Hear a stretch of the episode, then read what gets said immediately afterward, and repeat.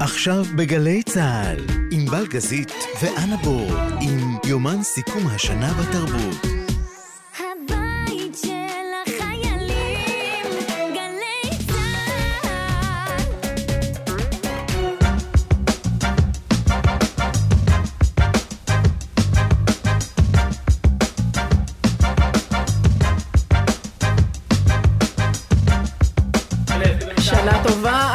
שנה טובה ענבל. מה העניינים? וואלה, מעולה. אה, זה יפה, זה יפה בסך הכל. תראי, חלפה שנה, חלפה. אה, וניסינו לחשוב תרבותית מה היא הייתה.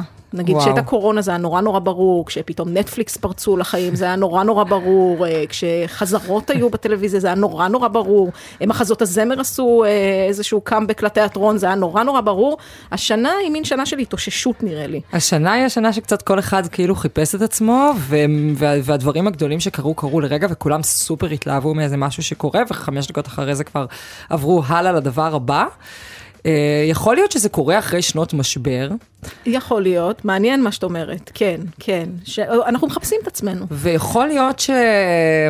אה, אנחנו מסתכלים הרבה על מה קורה בחו"ל ומנסים להעתיק את זה לפה, ושוכחים שהציבור הישראלי גם יודע מה קורה בחו"ל. זאת אומרת, לכולם יש אינסטגרם, לכולם יש טלוויזיה, לכולם יש אה, ספוטיפיי ואפל, והתרבות המקומית צריכה להמציא את עצמה, או לי- לייצר את עצמה בהתכתבות הזאת לחו"ל, אבל גם אולי בניסיון להגיד במבט משהו עלינו.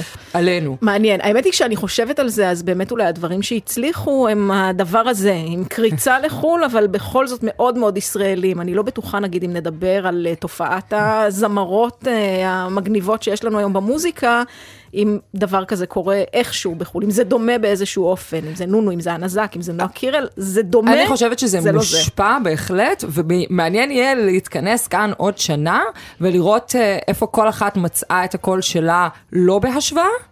אה, ולא עם הפנים החוצה, ו- ועל הקו הדק הזה של הרצון לפרוץ בחו"ל, נכון, תמיד שואלים, אומרים כאילו, אוקיי, נועה קירל עשתה מופע מטורף בסטנדרט בינלאומי, בסטנדרט בינלאומי, אה, יש לה מה לתת לאמריקאים, נכון? זאת תמיד אה, כן. השאלה. לנו, יש לה המון המון, לתת. מה זה, תייצג אותנו בכבוד באירוויזיון, זה יהיה בסיכום השנה הבאה. אבל זה- זאת שאלה מעניינת, תראי, יש מישהו בארצות הברית שחושב שיש לה מה לתת, כי עובדה שהיא חתומה שם נכון. על חוזה, עכשיו רק חובת ההוכחה, וזה די, די מורכב, אה, לא יודעת. מצד שני, אמרנו מוזיקה קורצת אה, לחו"ל, הקולנוע אה, כמעט נעלם בגלל שהיה נורא נורא קשה לצלם, שנה שעברה, נכון. זו שנה כבר... כמעט לא ראינו, עוד לא חווינו, עוד לא שמענו, אבל היו בכל זאת דברים. אני חושבת שמה שמעניין להסתכל עליו אה, השנה, זה מה ממה שנסכם היום ישרוד בעוד עשור. כי אנחנו במין כן. תרבות כזו שכבר הכל אמרת חולף, עולה לרגע, נגמר לרגע, ואז יהיה מעניין אה, לראות מה יהיה עם זה. אז מה יהיה לנו פה אה, בשעתיים הקרובות? ויש לנו שעתיים.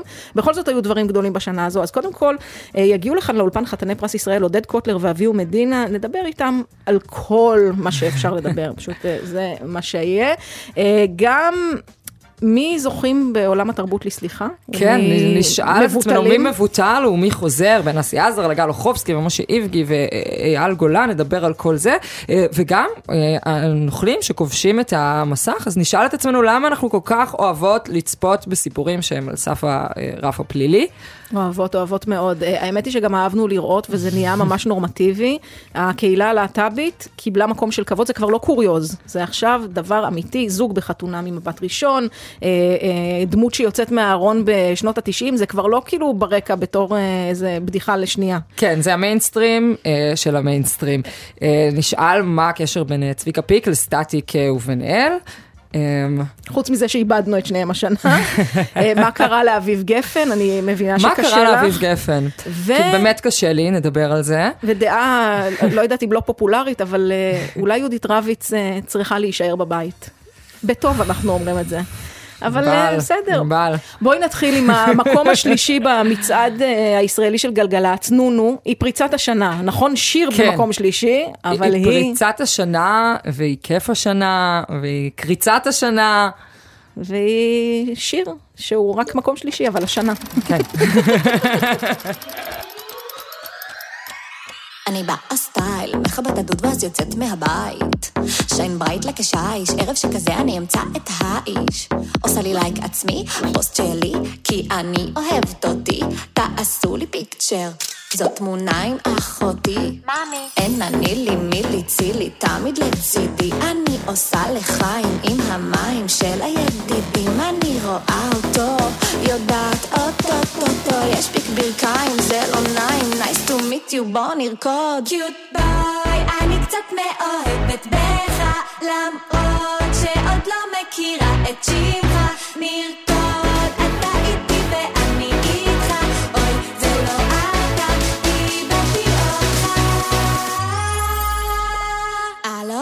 איפה אתה? אתה פה?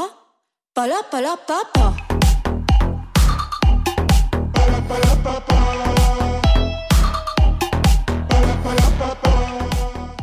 אחת התופעות, אם לא ה-השנה הזו, מבחינה מוזיקלית בוודאי, נו נו, לא ככה, אנה? את בטח שמעת את כל האלבום יותר מפעם אחת. וואי, אני יודעת בערך את כל השירים בעל פה. האמת, שבצ... וואי וואי. האמת שבצדק, אז תגידי בוקר טוב, שלום ושנה טובה. ל... זה נונו, זה נעמי, איך לפנות אלייך? אה, איך שאת רוצה. לא, איך את רוצה. שנה טובה. שנה טובה מאוד, שמתחילה ככה, או יותר נכון, מסתיימת עם לדעתי החותמת הכי אה, מוצלחת שאדם יכול לבקש לעצמו, חיקוי בארץ נהדרת. ראית את זה? וואו, בטח שראיתי, ראיתי, צחקתי, התרגשתי, מטורף מאוד. היי בן, רוצה אותי או כן? עונה לי מתלבט? איזה שיר פה זה לא צ'אט. תפגוש אותי באמפה, מחבק אותי כקולצ'ה. אל תעשה לי ghosting, אני אכתוב עליך פוסטים. מה חשבת? הם דייקו? דייקו, מה זה? את כל השמלה וכל האיפור והמימיקות, כל העניין היה שם. כששמעת שזה הולך לקרות זה גם אה, אולי קצת מלחיץ מה הולכים לעשות לך, או שזה רק אה, כבוד גדול? לא, זה באמת כבוד, כבוד גדול. טוב, אני לא נכנסת עכשיו לכל אה, המצעדים והעניינים שבהם צעדת אה, ללא ספק, אבל כשהתחלת לעבוד על השירים, על הקליפים, על האלבום, ידעת שזה הולך להיות כזה דבר? אה, לא ידעתי בשום צורה, זה הכל התחיל בט... בחצי בטעות. את יודעת, כתבתי את זה כאילו בשביל עצמי בחדר שלי, וזה מטורף שזה הגיע לאן שזה הגיע, ממש לא יכולתי לצפות לזה. טוב, אה, תני לי את רגע השיא השנה ואת רגע השפל.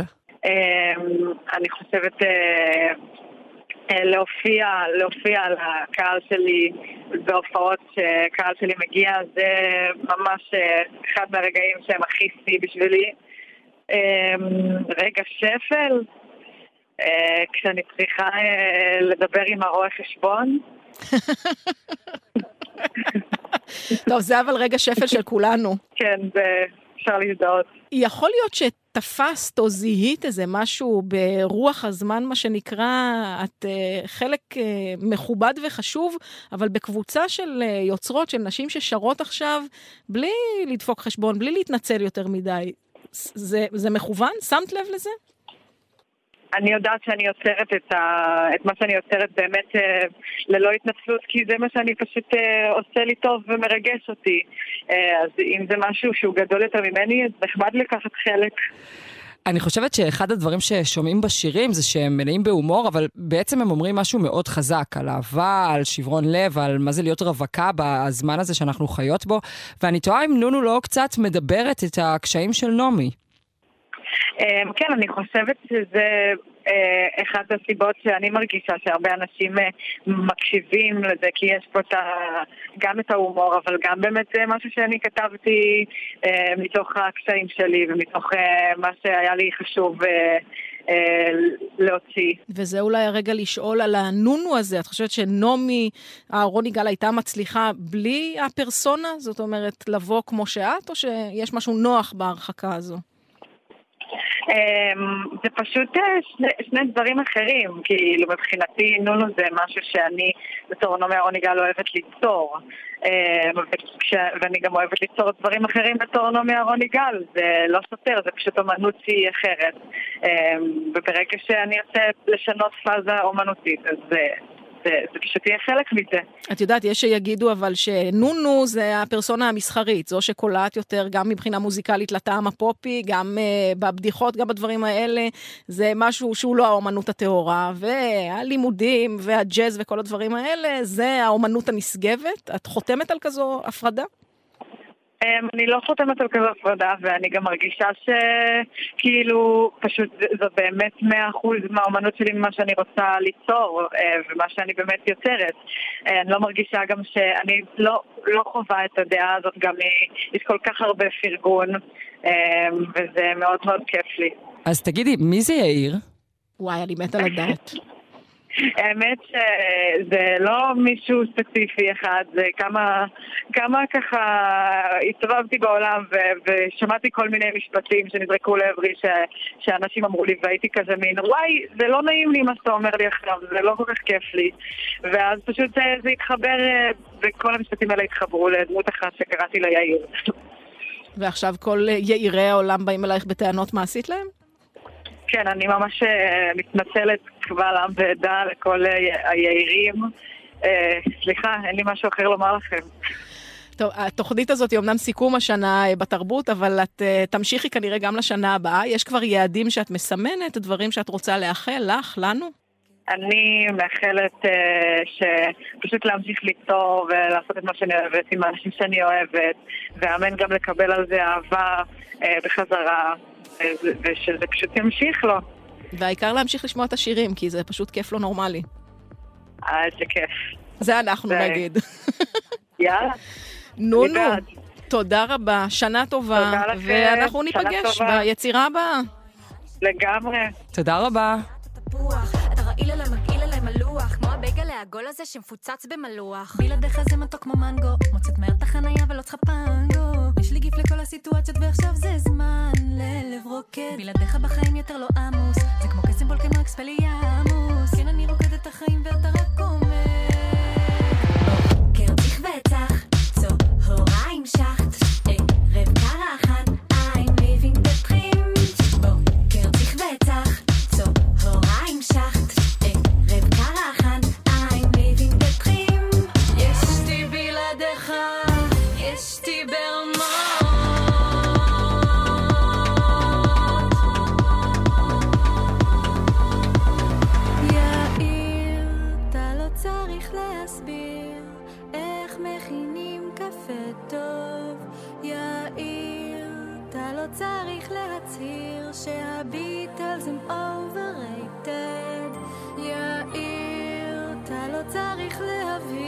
שהיית במקום הכי שווה בהודו ועכשיו הוא נסגר ואף אחד לא יכול לבוא לשם כבר ורק אתה הספקת.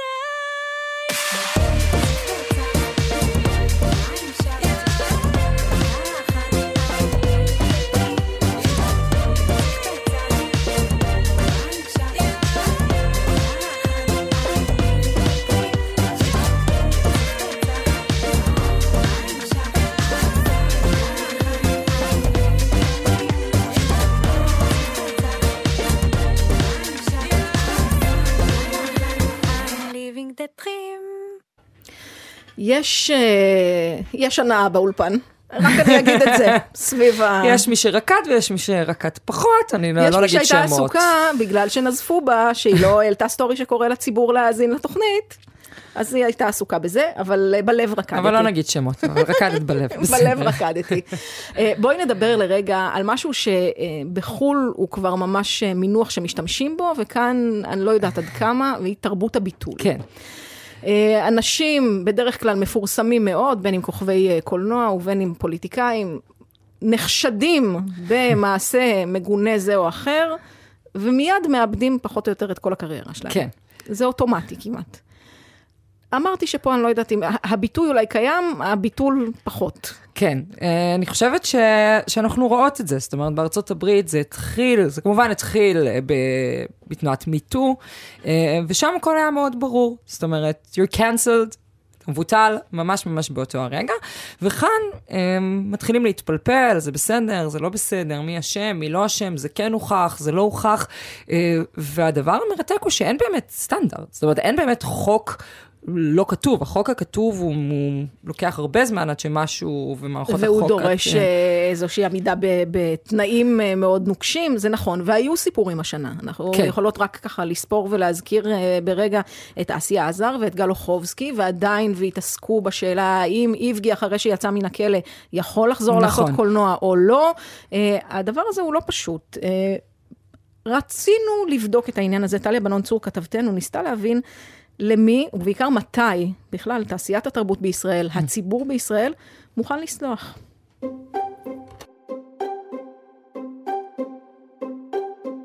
חמש שנים עברו מאז מיטו שטף את העולם ואת ישראל. דמויות שירדו מהבמה הציבורית בעקבות חשיפת עבירות מין שביצעו, מתחילות לחזור אלינו, ולעומתן, אלה שהיינו אולי מצפים שיינזקו, ממשיכות לעבוד בלי בעיה. ברוח הימים הנוראים, זמן סליחות, רציתי לברר, האם יש אפשרות למחילה? מתי דווקא אסור לסלוח? ומי כאן מחליט למי מוותרים ולמי לא? השחקן משה איבגי, שהורשע בשורה של עבירות מין, ישתחרר בשעות הקרובות מכלא חרמון אחרי חמישה חודשי מאסר. זאת לאחר שהפרקליטות לא התנגדה לשחרורו המוקדם. השחקן והבמאי משה איבגי, שהורשע במעשים מגונים והטרדה מינית, וריצה בסופו של דבר פחות מחצי שנה בכלא חרמון, היה אחד מקברניטי עולם התרבות כאן בארץ, עד לחשיפת מעשיו. לפני חצי שנה עם שחרורו מהכלא, פרסמנו כאן בגלי צה"ל כי בשנה הבאה יתפרסם סרט בחיכובו, אבל לאחר לחץ ציבורי, הפרויקט הושהה. פניתי לעיתונאית נרי לבנה, שנחשבת מהקולות הבולטים במאבק בהטרדות מיניות. שאלתי אותה, האם לאחר ריצוי עונשו, איבגי יכול לחזור לאקרנים? אני לא יודעת אם אני אלך לראות את הסרט. בהצלחה לו עם זה. אני לא אומרת שעכשיו צריך לשבת בבית ולהירקב. אני לא יכולה עכשיו להסתכל עליו בלי לחשוב על מה שהוא עשה. אולי זו בעיה נפשית שלי. איבגי התנצל על מעשיו, לכאורה, אבל האם את הקורבנות זה מנחם? השחקנית והבמאית נעמה שפירא, שהעידה כי תקף אותה מינית, לא בטוחה. מספיק שתבין שזה ישרת אותך אם אתה תגיד סליחה אם פגעתי. זה עדיין לא אומר שבפנים אתה אכן מבין את הפגיעה. מה זה נותן לי? וחוץ מזה, אני לא צריכה שהוא יבקש ממני סליחה. אני צריכה שהוא ישתנה. ובכל זאת, היא מוכנה גם לגלות חמלה. אני סולחת לו כי אני חושבת שהוא לא שולט בזה. ואני סולחת לו כי אני לא בן אדם שרוצה לחיות בסיטואציה שבה אני מחזיקה משהו כלפי מישהו, אבל זה ביני לביני הסליחה הזאת. נרי לבנה עצמה, שחשפה ב-2017 שאיש התקשורת המנוח אלכס גלעדי תקף אותה מינית, מסתכלת כעת על הפרשה בחלוף הזמן קצת אחרת. אני סולחת לאלכס גלעדי כי הוא מת. אני לא סולחת במובן הזה, אני חושבת שהוא היה בסדר. מה שאלכס גלעדי ביצע בי היה תקיפה מינית. כמובן לא נגרם לו שום נזק ממשי, לצערי. במותו הוא יכול, אה, מצידי עכשיו יכול לחזור ולהגיש מבט ספורט.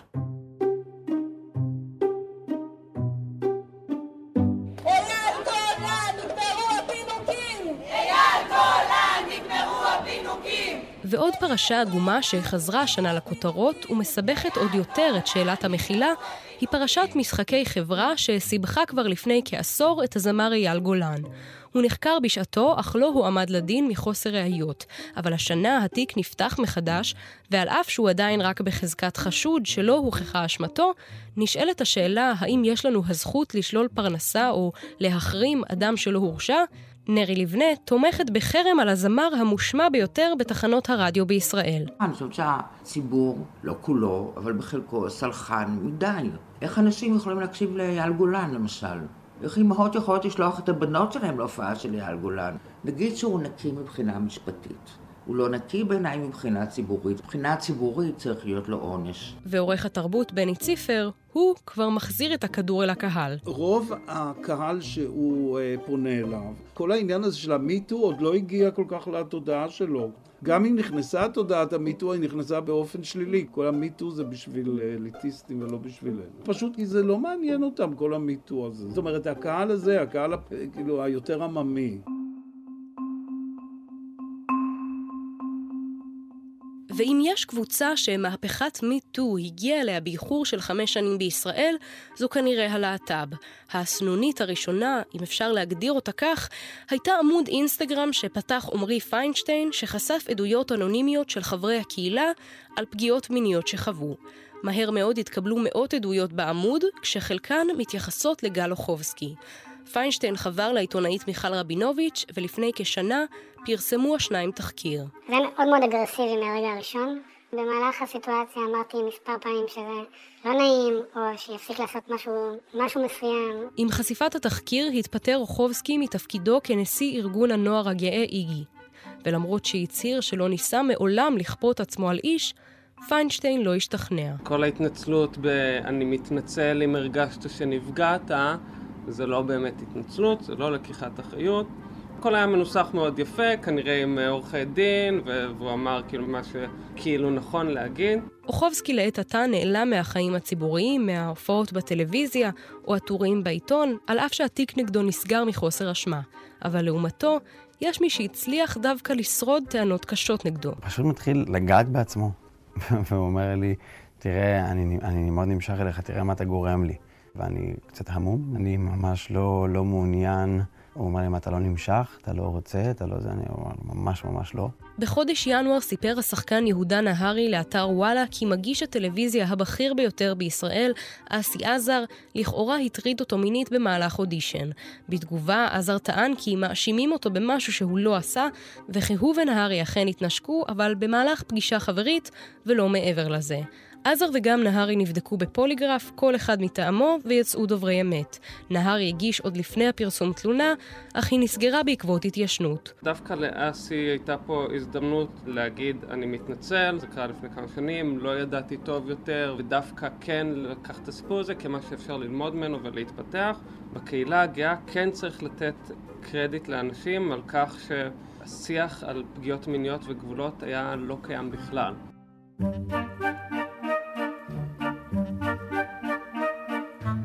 אז מי שמתנצל לא בהכרח זוכה לסליחה, ומי שמצפצף על מיטו, לפעמים דווקא מזוכה על ידי הציבור. ניסיתי לנסח עם האנשים שפגשתי בדרך את ספר החוקים לסליחה בעידן המיטו.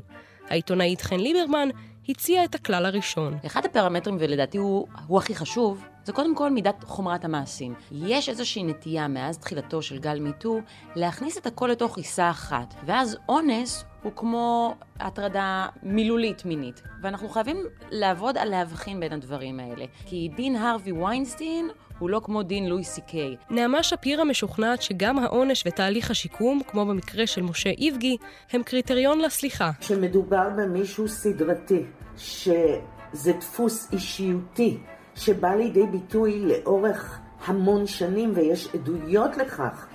האם זה נראה לך הגיוני שזה שהכניסו אותו לכלא לכמה חודשים ישנה אותו?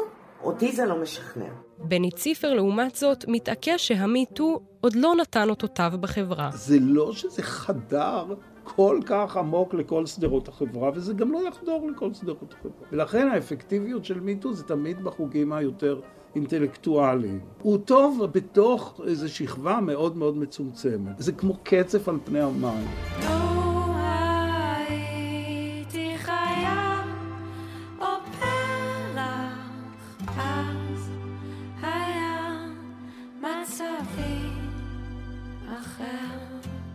הניסיון לחבר את ספר החוקים לסליחה נידון לכישלון, אבל נראה שבכל זאת יש מי שזכו לסליחה שאולי לא הייתה מוצדקת, בעוד אחרים נידונו לחרם על מעשים חמורים פחות. אם בכל זאת אפשר לנסח כלל אצבע אחד, נראה שדעת הקהל בשנים האחרונות הפכה למשמעותית יותר מכל דין פלילי.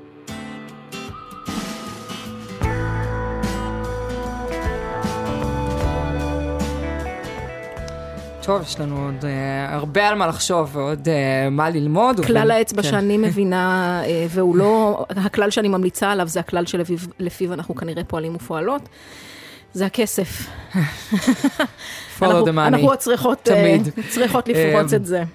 אז uh, בינתיים, כמה תגובות לכתבה המעניינת הזאת. אז uh, עורכת הדין חן מאירי uh, מסרה תגובה בשמו של משה איבגי, והיא אומרת שמצער לשמוע מרואיינים שמתיימרים להיות בוחני לב וכליות, ולדעת את שבתוך נבחי נפשו של מרשי, מרשי לקח אחריות על מעשיו, וכחברה לא נקמנית שמאמינה בשיקום ראוי, לאפשר לו לחזור למקצוע שהוא כה טוב בו. מיטו הולידה מהפכה מבורכת, אך דומה שיש ניסיון לנצל לרעה את הרעיון שעומד בבסיסה, לטובת קמפיין נגד גברים שמעודד הוקעה מהחברה ונידוי, מושגים שמזכירים משטרים אפלים, ושימו לב להמשך התגובה, כולי תקווה ואמונה, אומרת עורכת הדין חן מאירי, שבקרוב מרשי יחזור למסכים ולבמות לשם הוא שייך, ומוטב לצקצקנים לפעול להעצמת נשים ולא לנידוי גברים. מליאם הפקות, אה, נמסר שבמקרה של אייל גולן הטענות נבחנו עד תום ונקבע כי לא נפל רבב במעשיו. מעבר לכך, אייל לקח אחריות והביע את סליחתו הכנה בפני מי שנפגעו בידי סביבתו לשעבר. הקהל הישראלי בחוכמתו ורגישותו הבין שנעשה עוול לאייל גולן ולכן סירב לקבל את הניסיון לייחס זדון להתנהלותו. אנו מאחלים לכל בית ישראל שנה טובה ומתוקה, שנה טובה ומתוקה שנה לכולם. טובה ומתוקה גם מליאם, אה, הפקות. ויתר השמות שהוזכרו בכתבה בחרו שלא להגיד. איי, איי, איי, תראי. צריך גם uh, במובן מסוים, אנחנו צריכות לקחת אחריות על חלק מהשיח הזה, ואנחנו, אני מתכוונת uh, לתקשורת. כן. Uh, הזכרנו את מה עושה כסף, יש גם את מה שמושך צופים, קוראים, מאזינים, uh, אנחנו יודעות שזה חלק מהעניין, uh, ו... וזה לא תמיד קל להחליט מה ראוי להגיע לשידור ומה לא, כן. אה, מה הוא חשוב ציבורית, ומה זה רק בשביל שבאמת אה, למשוך אתכם להאזין לי, כי אני רוצה לנצח כן. את המתחרים. איפה עובר הגבול בין, אה, בין מידע חשוב לבין בידור, בין סיפור שהוא בסוף מעניין ו- וטוב. עכשיו, התשובה היא אה. שלפעמים הקו הזה הוא גם קו מעורבל, זאת אומרת, לא בטוח שהוא כזה עובר, כן? כשהגיבורים של הסיפורים האלה הם אנשים מוכרים מאוד, אה, אהובים לפעמים, ידועים לשמצה לפעמים, לא משנה, אבל מאוד מאוד מדוברים. אז ברור שזה בידור, כן? אבל כן. השאלה אם יש ערך מעבר לזה. תשמעי, אני חושבת שלא היה מישהו שבוטל בישראל כל כך מהר כמו בן אל תבורי. זה היה ברגע, השנה, אה, כשהתפרסמו הקלטות שלו, אה, מדבר עם אם אה, בנו, אורטל עמר. וזה היה מיידי. זאת אומרת, באותו, זה... כמעט בפער של 24 שעות הוא איבד את כל הקמפיינים שלו, הוא הוצא מהשיפוט בזמר במסכה, הוא כמעט נמחק לגמרי. כן. אמ, והשאלה היא איך זה קרה כאן כל כך מהר ובמקומות אחרים לא כל כך מהר.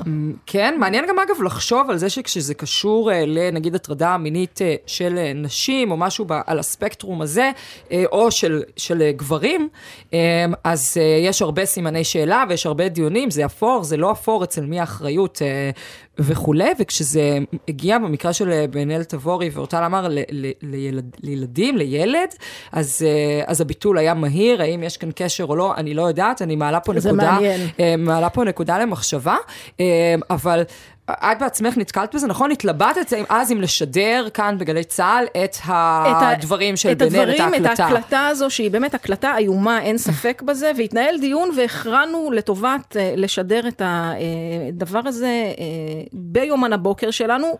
קיבלתי אחרי זה הרבה מאוד ביקורת, דבר כזה לא צריך להישמע ברדיו. אני שואלת שאלה, ואנחנו נעשה פה את ההשוואה כן. כאן, כי מה אכפת לי. באותה נשימה, מאותם אנשים שביקרו, אה, ביקשו מאיתנו אה, בדסק התרבות של גלי צה"ל לסקר באופן מתמשך, לא חד פעמי, את המשפט של אה, ג'וני דפ ואמבר הרד. אוקיי? וואלה. מדובר בשני אנשים שלא חסכו לא מילים ולא מעשים ככל הנראה. כן. כל הדברים שם אה, הגיעו גם לרדיו. הנה רק אה, קטע אחד מתוך הדברים של אמבר הרד ששודרו כאן במסגרת כתבות כאלה ואחרות. he'd lose control and everyone would clean up after him. I cleaned up after him. You know, and then he'd walk around saying he didn't have a problem. היא אומרת כאן אה, שהוא, ג'וני ג'וני. דפ כמובן היה מאבד שליטה וכולם היו נאלצים לנקות אחריו, אני נאלצתי לנקות אחריו, אחר כך הוא היה מסתובב ואומר שאין לו בעיה. זאת אומרת, הכל אה, בסדר. אה, שוב, אני חושבת שנאמרו דברים קשים אף יותר כן. במהלך המשפט, גם הם נאמרו, אנחנו ככה מנסות לשמור על איזה מסגרת שתהיה לכל המשפחה בשעה הזו. אז נשמיע לשם השוואה קטע קטן, מצונזר היטב מתוך הדברים של בן אל, תבורי. רוצה אפילו שעה איתו! אני מחקתי אותו גם עד גיל 21 עכשיו, אני אומר לך את זה. וגם אם אני צריך להיכנס לכלא, ואני לא אשלם לך, את מבינה? כן, אז גם כאילו מגיע קצת המוסר הכפול של מתי זה חדשות ומתי זה רכילות, ואז אפשר לבוא ולטעון ולהגיד, בן-אל תבורי נמצא על המסך כל הזמן, הוא אהוב הילדים, אהוב כולם, סטטיק ובן-אל. ילדים בני ארבע שרים את השירים שלו, אה, צופים בתוכניות שהוא אה, משתתף בהן, זה לא משהו שאפשר לנהל כן. בו איזשהו דיון של מה ראוי ולא ראוי סתם ככה. כן, וגם צריך להתבונן קצת על עצמנו, כי רובנו אוהבים רכילות, מתעניינים ברכילות. עקבנו אחרי המשפט אה, של אמבר אה, הרד וג'וני דפ, ולכל אחד גם יש דעה, זה לא, זה ג'וני, ברור שזה ג'וני, הוא- ברור הוא- שזאת אמבר, כי כולנו כן. היינו שם איתם בבית, כשזה קרה, איתם ועם בן אל ועם אורטל. האמת היא שאין לנו מושג מכלום. ו- ובסוף דיני הנפשות האלה הופכים כן להיות הבידור של כולנו. החשיבות לציבור היא... אני לא יודעת אם היא מוטלת בספק, אני לא בטוחה שהיא מוטלת שאלה. בספק, זאת, ש... זאת באמת באמת שאלה.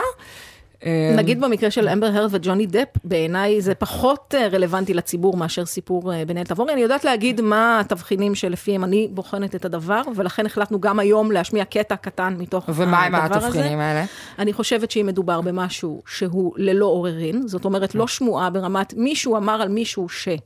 אה, יש לי אה, אה, איזושהי מחויבות כשמדובר במשהו שהוא עדות אופי, ולא לא אכפת לי, Mhm. לצורך העניין, מי בן הזוג שלך היום. זה לא חשוב. זה, או בן או בת, מתי נפרדתם וזה, לא חשוב. אבל כשזה מעיד על התנהגות גורפת, אני חושבת שחשוב לדעת את זה. אחר כך ישפטו האנשים בבית אם להמשיך להקשיב לשירים של בן אל תבורי או לא. ואני רוצה לומר דבר נוסף. כשהאומנים עצמם משתמשים ברכילות, במדורי הרכילות, מזמינים את הפפראצי לאירועים אישיים או לכל מיני דברים כדי להישאר רלוונטיים, כדי שנדבר עליהם. כדי שנקשיב להם ונקנה אותם. ומשתמשים בחייהם האישיים. אה, בשביל כל הדברים האלה, אז אני חושבת שזה גם איזשהו סוג של מוסר כפול. אתה לא יכול לבוא ולהגיד, אני רוצה להיות כוכב רכילות ברגעים מסוימים, אבל כשזה מגיע לצדדים אולי קצת יותר מכוערים, או שהם לא בשליטתי יותר, אז, אז אה, אני לא מוכן. אז אז התקשורת צהוב, היא לא בסדר נוראים. וזה צהוב. טוב, תשמעי, בדרך כלל החיים הם אלה שמשפיעים על הדרמות הטלוויזיוניות, ולא הפוך, ונראה לי שהטלוויזיה הישראלית מצליחה אה, ומתחילה סוף סוף להדביק את המציאות, והשנה ייצוג להט"בי הפך מקוריוז או, או בדיחה פשוט לעובדה מוגמרת מיינסטרימית הכי שאפשר. היינו קרובים לשם כל השנים, והשנה ניתנה החותמת, קודם כל בקומדיה שנות ה-90, להיט רייטינג ענק, ומורדי בכיכובו של שלומי קוריות, יוצא שם מהארון. אבא, תקשיב, אני רציתי...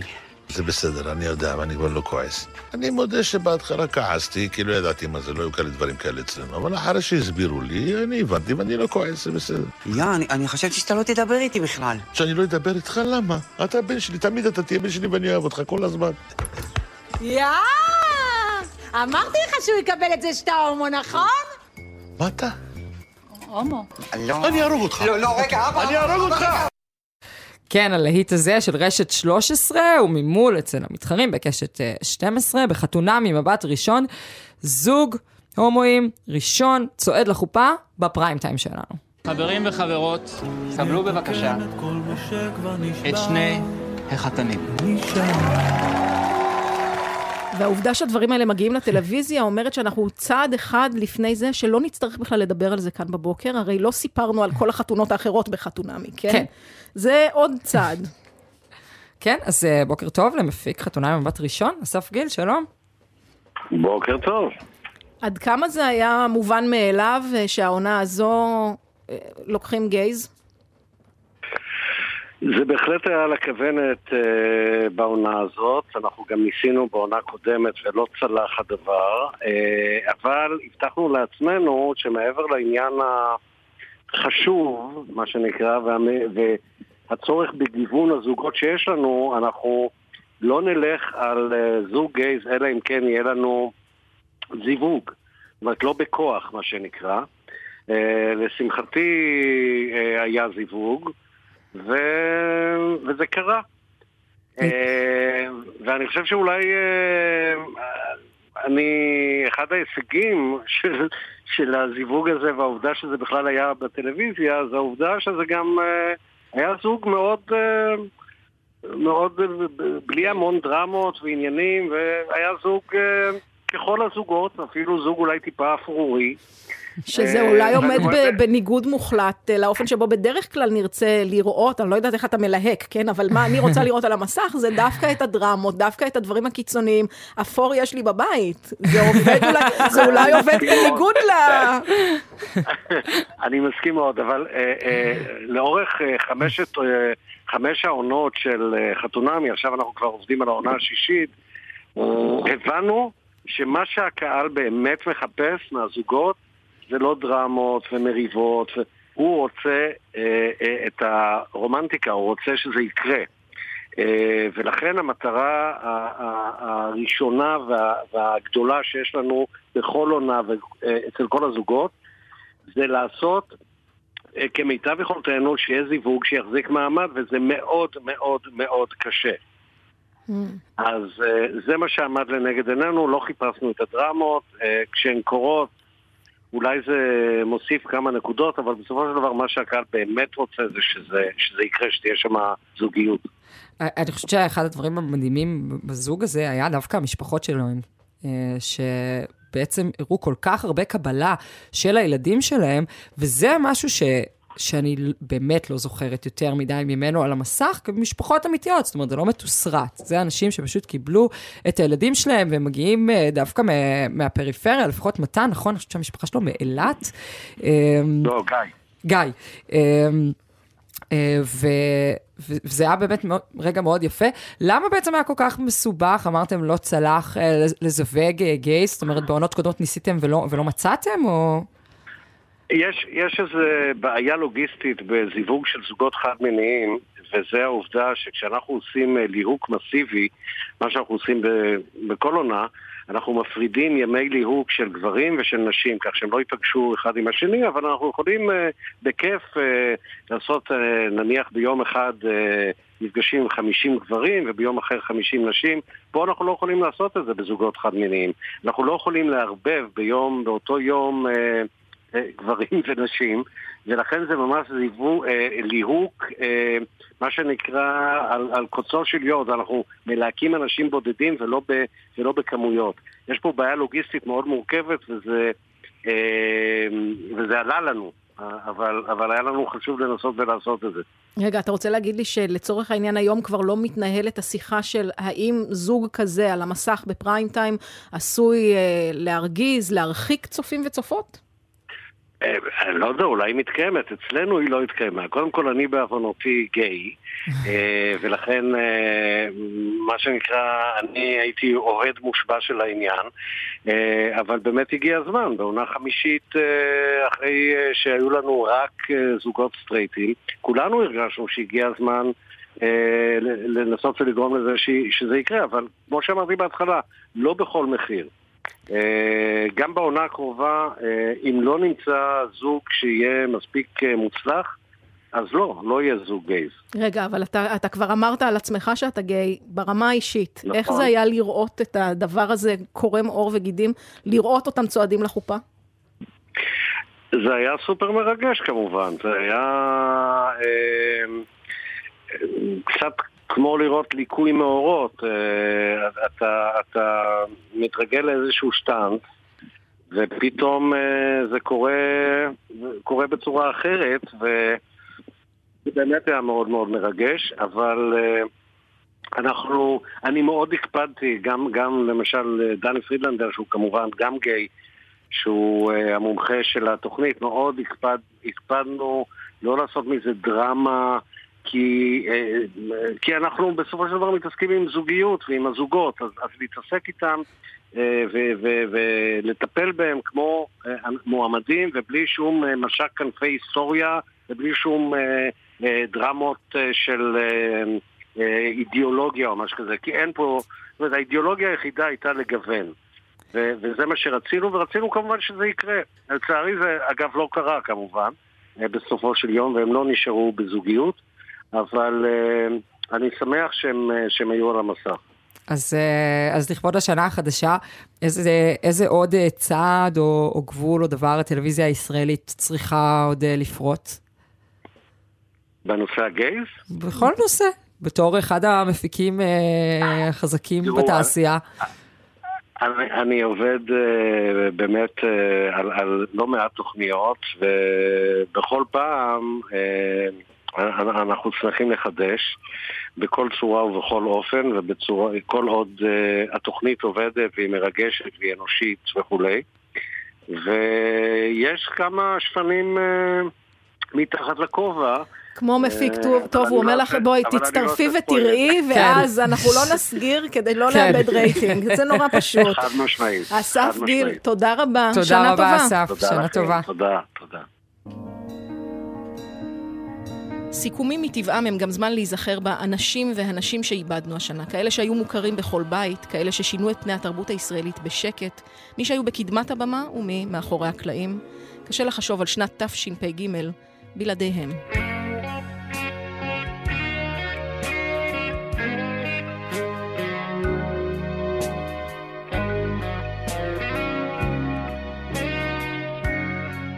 גרי אקשטיין,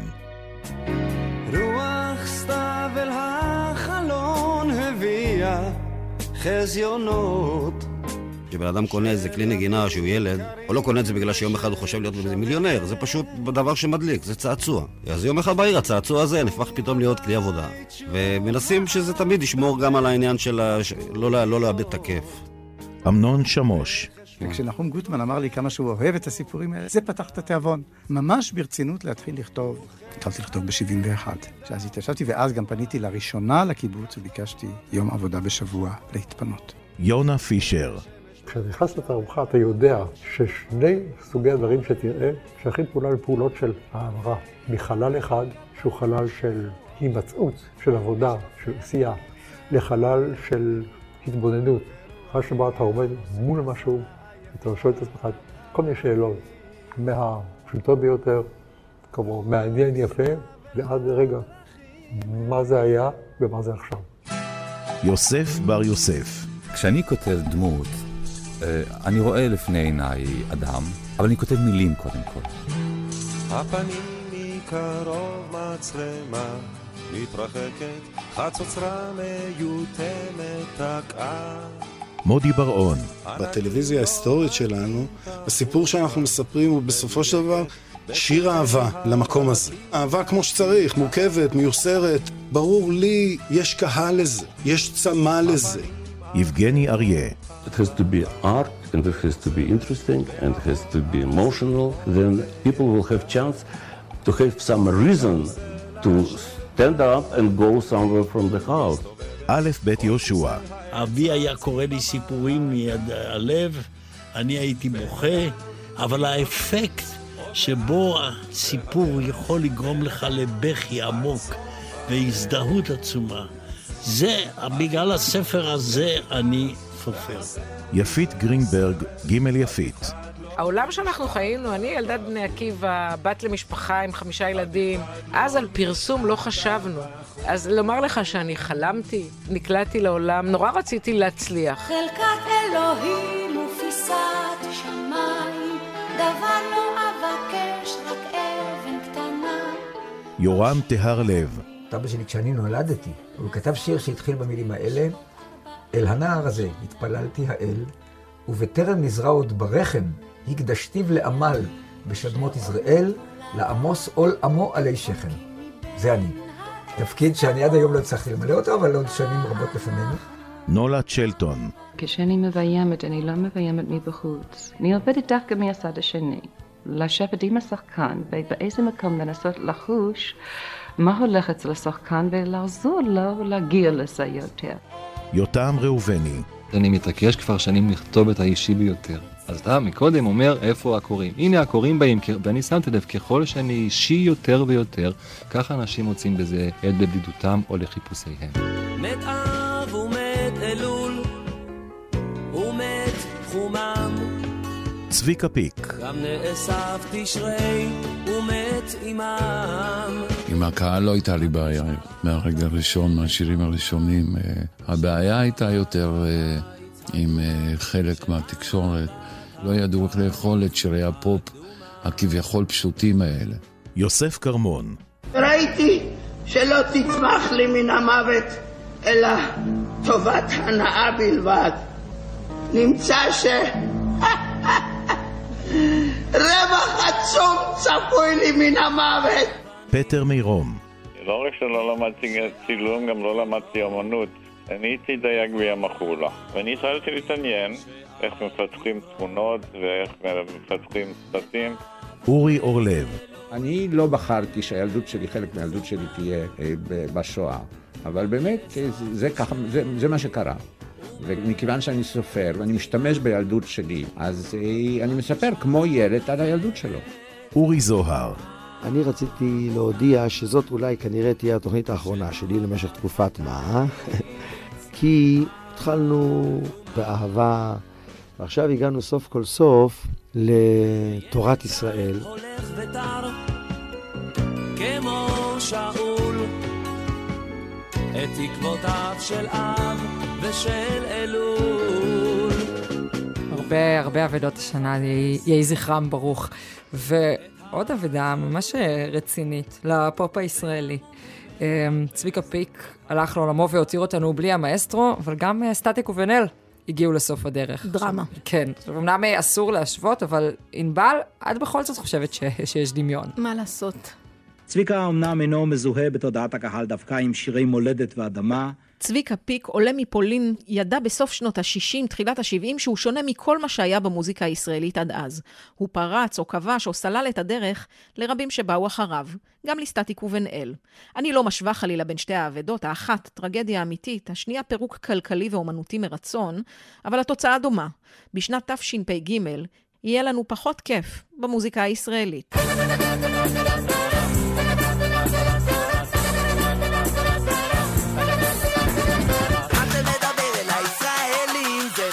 עם סלסולים הנה הוא שומע את המנגינה מתחבר כמו אוטומט לזרם פיק, כזכור, התחיל את דרכו כמוזיקאי רציני, ואני מקווה ששמנו לב למרכאות על המילה רציני. מלחין עם השכלה קלאסית שהחליפה ואולם הקונצרטים ממש לא התאימו לו. בתחילת שנות ה-70 ישראל אהבה פופ מגויס, השירים במצעדים היו של להקות צבאיות ושל הכוכבים שיצאו מהן, פיק היה חייזר. לא ידעו איך לאכול את שירי הפופ הכביכול פשוטים האלה. יש ויכוחים על הבגדים שלי או על מה שאני עושה על הבמה, במקום להתעסק בזה שמאחורי כל הדברים האלה קיים בן אדם יותר מדי רציני. במבט לאחור, גם תחילת הקריירה של סטטיק ובן אל הייתה דומה. באו להם אה, שני חייזרים, והם לא ידעו איך לאכול את זה, ולא את המוזיקה הזאת, שהז'אנר לא היה מפותח פה. והם אמרו, מה אתם? יש לה את אותו חיוך בכל תמונה וסיפורים שאף גבר לא קנה אבל קשה להתכחש למציאות בשטח. אז, כמו היום, אנחנו, המאזינים והמאזינות, לפעמים פשוט רוצים הנאה, בלי לחשוב יותר מדי. אנשים שמוטטו את הבמה, מופעים שנפסקו בגלל אה, עודף היסטריה, שומרי ראש, תחפושות שהייתי צריך להתחפש בשביל אה, לצאת מההופעות. הקהל של סטטיק ובן אל היה קצת צעיר יותר מזה של צביקה פיק, העיקרון לכן דומה, אבל השיגעון בכל זאת קצת אחר. כל השירים הכי טובים, פשוט, זמרים מושלמים. כל מה שאומרים עלייך לא מעניין, אני קורא לה ברבי אדומה, אני כן. הייתי בהרבה הופעות שלהם, וזה ממש ההופעות הכי כיפי- הכי כיפיות שהייתי בהם, כי הם ממש עושים כזה שמח. מעלה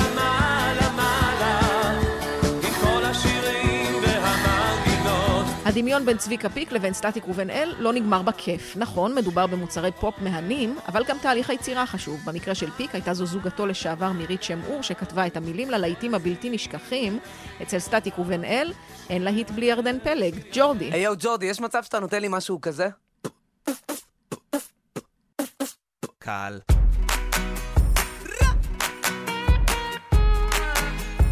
ג'ורדי ג'ורדליש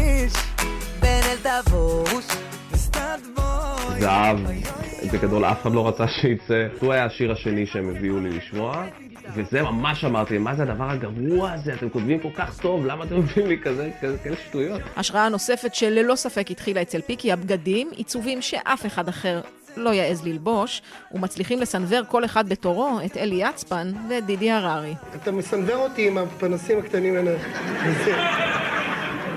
תגיד, בכל העולם... תחשוב, תחשוב כמה זמן לקח לעשות את זה. זה הרבה זמן. זה גם איכשהו נראה לי חולצה יקרה מאוד. תשמע, בסדר, זה רק אבנים. סטטיק לובש... אה, פיג'מה, מה, לובש? לא פיג'מה, למה להגיד את המילה הזו? בשיער הוספת טיפה ורוד?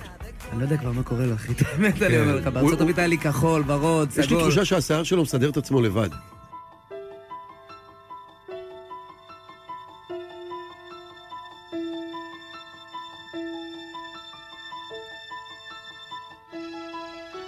תמיד אותו חלום, חלום בשם מרי לו.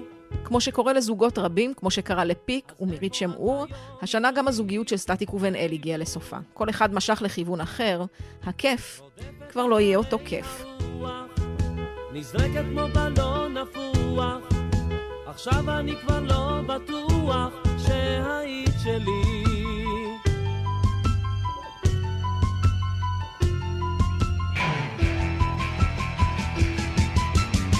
ירוק ירוק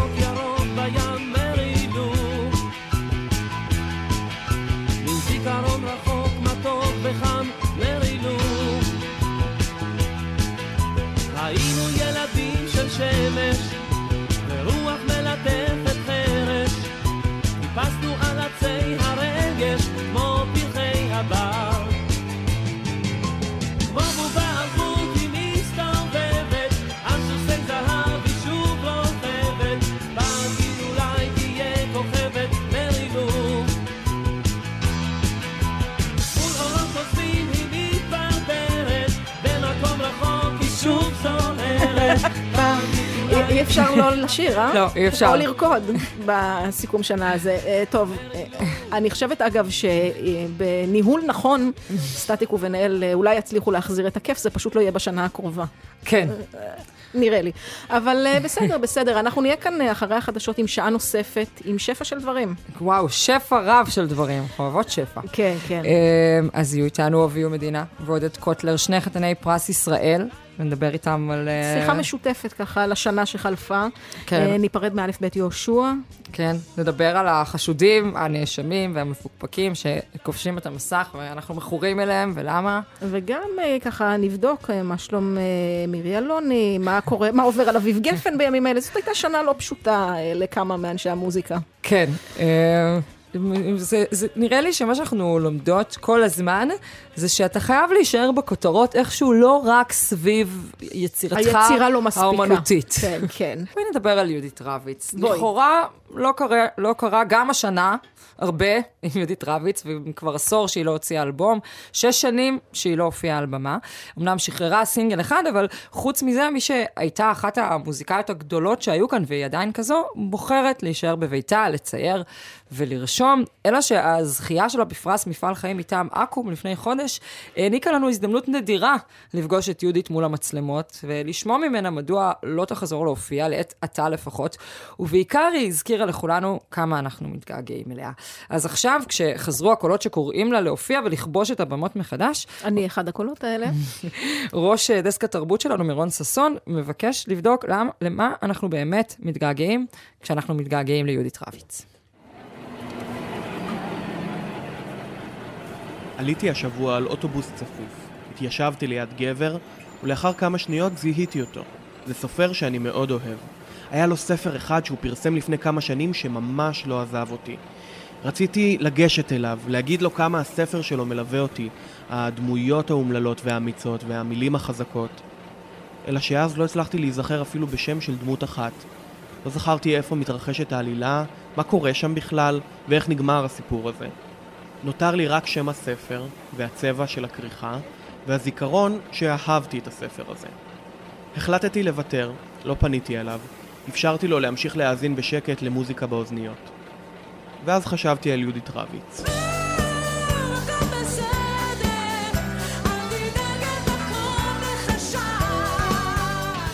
הייתי פעם אחת בחיים בהופעה של יהודית רביץ, ולא בהופעה מיוחדת או היסטורית, בסך הכל תיכוניסט שהלך לאירוע חינמי בחוצות היוצר בירושלים. ומאוד אהבתי אותה, או לפחות אני זוכר שאהבתי אותה. חייבת להגיד לכם שרמת ההתרגשות שהלכה וגדלה במהלך השנים, לא, זה לא השתפר, זה רק נעשה יותר, הפחד נעשה יותר גדול, באמת. ואני נותנת 120 אחוז, אני לא יכולה, לא מוותרת לעצמי.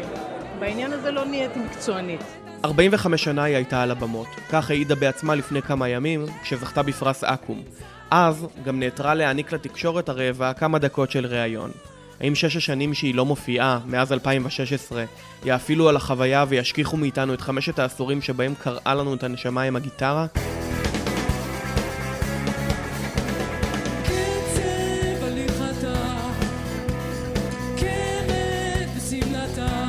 לכאורה, למוזיקאים שלא כמו שחקני תיאטרון נניח, יש את הפריבילגיה להמשיך ולהישמע גם אם הם מחליטים לרדת מהבמות.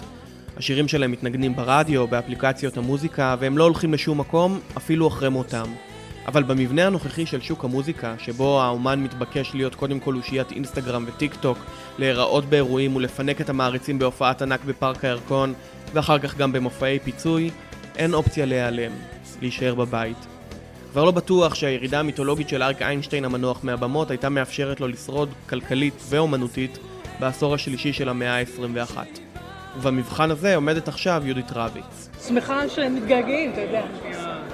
רוב, האנש... רוב האומנים מפחדים שישכחו אותם, ואני מרגישה שאני רוצה שתשכחו ממני. תשכחו אותי קצת. יהודית לא נבהלת מהמבחנים שעיתונאים כמונו מציבים לה, גם לא כאלה מטעם הקהל. זה לא מעסיק אותה. עכשיו בא לה לצייר, או לנגן ליד המדורה, או להעלות לאינסטגרם סרטון אניגמטי. אתם, הצופים והמאזינים, תתמודדו. איך טלפון אחד קטן מעורר שוב געגוע, איך מתוך הסדק מבעבע. רביץ הופכת את המשוואה, היא מעבירה את המבחן אלינו, וכמו שהיא כתבה ושרה, היא נשבעה לשמור לעצמה אמונים. ואנחנו אלה שצריכים לחיות עם הגעגוע. אז האמת היא שאני לא זוכר כלום מההופעה היחידה שלה שהייתי בה בימי חיי. אבל אני זוכר שאהבתי. כמו הסופר ההוא באוטובוס, שאינני זוכר אות מהספר שאני כל כך אוהב. נותר לנו זיכרון של אהבה, והוא לפעמים חי וחזק יותר מכל תמונת מציאות שאפשר לשחזר עשרות פעמים. באהבתנו גוף הפך מקום ובזיכרוננו וכשהיא שרה על אהבתנו והלחינה את המילים של יהודה עמיחי לפני 30 שנה, ייתכן והותירה לנו רמז למה שהיא עשויה לעולל לנו בעתיד. שכחה ולקט ופאת עבר, כי תקוות הטקס לא תציל דבר.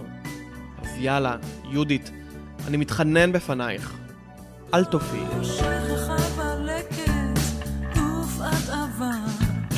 כי תקוות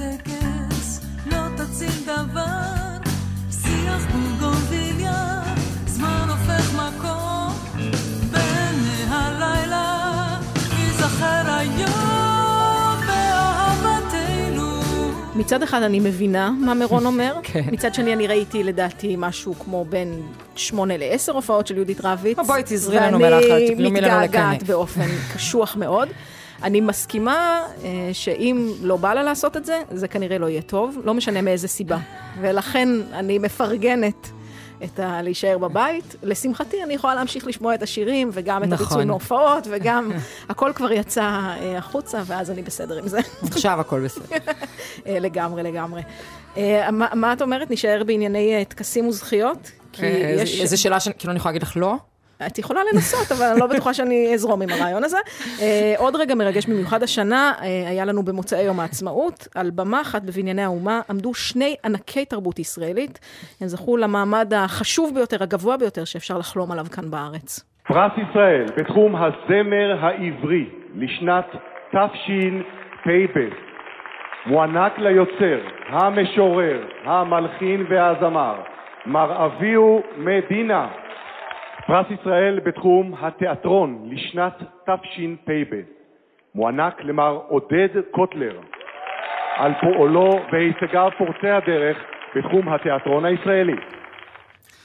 תשמעי, אחד מאבות המוזיקה העברית, השני מבוני התיאטרון הישראלי, וכל אחד מהם אחראי על פיתוח ז'אנרים משלהם, זרמים חדשים של ממש בתרבות שלנו וגם בהוויה הישראלית שלנו, ולכן הזכייה שלהם ביחד ולחוד הייתה באמת אחד מאירועי התרבות היפים והמרגשים בשנה החולפת. אז עכשיו, רגע לפני השנה החדשה, יש לנו את הכבוד לארח את חתני פרס ישראל לשנת תשפ"ב, אביהו מדינה ועודד קוטלר, שלום לכם. שלום, שלום רב, שלום לאביהו מדינה, שלום לכם באולפן. שלום לכם בגלי צה"ל. אחד הדברים המעניינים לגבי שניהם, ואולי בגלל זה זה כל כך אה, מרגש לראות אותם באותה שנה מקבלים את אותו כבוד, זה שכמו ש...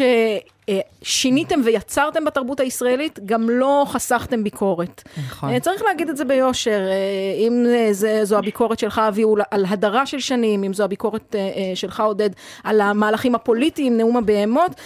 אני רוצה להתחיל בטוב, אנחנו לקראת שנה חדשה, כן?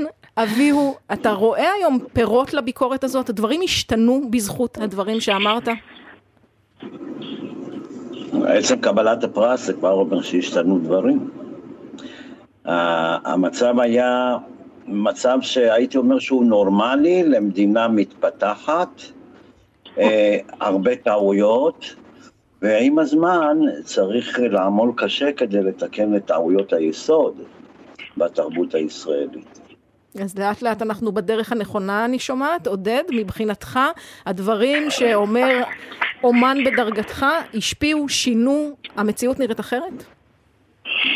אה, אני, מסכים עם אביהו מדינה שאומר שיש דברים שהשתפרו כנראה, למשל באמת עצם העובדה שאביהו מדינה זה ברור שהוא, שהוא חייב לקבל פרס כי אין כמוהו באמת בזמר העברי אבל לאנשים כמוני זה, זה מפוקפק כי, כי מצד אחד באמת אני טרחתי לתקוף מה שנראה לי כראוי ואם זה באמת בתחום התיאטרון, העמדה של המדינה מול אומניה, אה, שהיא עמדה מפוקפקת, היא לא ברורה, בוודאי לא למוסדות האומנות למיניהם, ואם אנחנו לוקחים בחשבון גם את האומנים העצמאיים, אז ודאי שלא מקדמים מספיק את מה שצריך, ומעדיפים בסדר עדיפויות כמובן השקעות ענק ודברים אחרים, כולל אה, בביטחון ישראל וכדומה, שאין לזלזל בהם, אבל אין לשכוח גם שביטחון ישראל הוא בתרבותה, באומנותה, ואומניה הם, הם, הם חומת מגן מפני, מפני כל מיני דברים, הידרדרויות והתבהמויות וכולי, וגם זה שווה השקעה. אז כך שרק לסיכום השאלה הזאת, כדי לא להאריך בהרצאות אינסוף- אינספור, הייתי אומר שאני מקבל לחלוטין את מה שאמר אביהו מדינה. אנחנו במקום טוב, אבל יש עוד מה, מה לשפר. אה, אתם יודעים, מן הסתם, ש... אתם נחשבים משני צידי המתרס. הזכרת עכשיו, עודד, את התמיכה אה, הממשלתית. אה, יגיד, הביאו אותי בדרך כלל, מי רצה לשים עליי כסף בכלל, כן? זה תמיד איזשהו מאבק. ואז השאלה שלי אליך, אביהו, זה מה עוד אפשר, צריך לתקן, לשפר? האם אתם צריכים להסתמך כאומנים על התמיכה הציבורית? תשמעי, אני חושב שזה די טבעי. מה שעובר עלינו, אני בטוח שעבר על הרבה מדינות צעירות אחרות בעולם. וקחי לדוגמה את אה, ארצות הברית, שגם שם היו מלחמות תרבות ארוכות שנים, ולבסוף אה, השלימו אחד עם השני. מה שמדאיג אותי באמת במדינה הזאת היום, זה ההחרמות אה, בשדה הפוליטיקה, הוויכוחים, הדיבורים שתצלנה אוזניו של מי ששומע איך מכנים אחד את השני מנהיגינו הנבחרים, ואני חושב שזו האחריות שלהם להפסיק עם זה ומיד, כי יש לנו מספיק אויבים מבחוץ שמשמיצים אותנו, ואין אנחנו צריכים להשמיץ אחד את השני ולרופף את הכוח את התלכיד שאנחנו חייבים שיהיה לנו במדינה הזאת כדי להתגבר על האויבים החיצוניים שהם לא חסרים לנו. אתה נשמע מפויס, אה, אביהו. אני לא נשמע מפויס, אני תכליתי. אני מקווה שבשנה הבאה לא נשמע ולא נראה יותר את הוויכוחים, את הפלגנות, את ההשמצות, והפוליטיקה תתחיל להיות ריאלית, נכונה, שעושה את העבודה שלה לטובת כולנו. אביהו תיאר פה איזשהו מצב, אה, תמונת מצב די נכונה כן. על המציאות, ואני שואלת עודד אם אה, תפקידנו, תפקידכם כאומנים, לשנות אותה, אם בכלל אתם יכולים עוד לשנות את הדבר הזה, את השיח, את ההתנהגות, את ה... את יודעת, באומנות תמיד אה, נכון לומר שהיא, כמו שאמרה אה, אלית ישורון יריב ברשימה נהדרת שקראתי בידיעות אחרונות, האומנות תמיד יונקת מהחיים. ולפעמים היא מוצצת מהם את לשד עצמותיהם אמ, של החיים עצמם, ולכן האומנות עצמה יש בה איזה משהו נשגב ונעלה, ולפעמים הרבה פחות מתעתע מאשר, מאשר החיים עצמם, שכידוע הם לא תמיד אה, יציבים. אבל אני רוצה לומר דבר שאני חושב שהוא גם מובן מאליו. אין אפשרות לקיים מדינה בלי שיהיה בה ויכוח על מהות החיים, איכות החיים והנתיב שצריכה ללכת בו מדינה שוחרת טוב, שלום, אה, חינוך, תרבות וכדומה. על זה יש ויכוחים. על זה יש ויכוחים.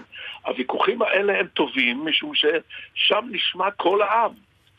ואפילו אם הוא חטיורה כזה, כבר יש הישג גדול. חצי חושב טוב, חצי חושב ההפך מטוב, או ההפך מאלה שחושבים טוב. ולכן הוויכוח הזה חייב, חייב להישמע. לא תמיד הוא מוביל למסקנות. הוא לפעמים נשאר באוויר כיוצר מתח עצום, אבל אם המתח נשמר בגבול אפשרות השיח, ושם אנחנו כושלים הרבה פעמים, ובנושא הזה, בקטע הזה אני מסכים עם אביהו. אבל אה, שמע, תשמעי, אה, קחי לך את בית הנבחרים. את שמעת פעם שיח רגוע שם?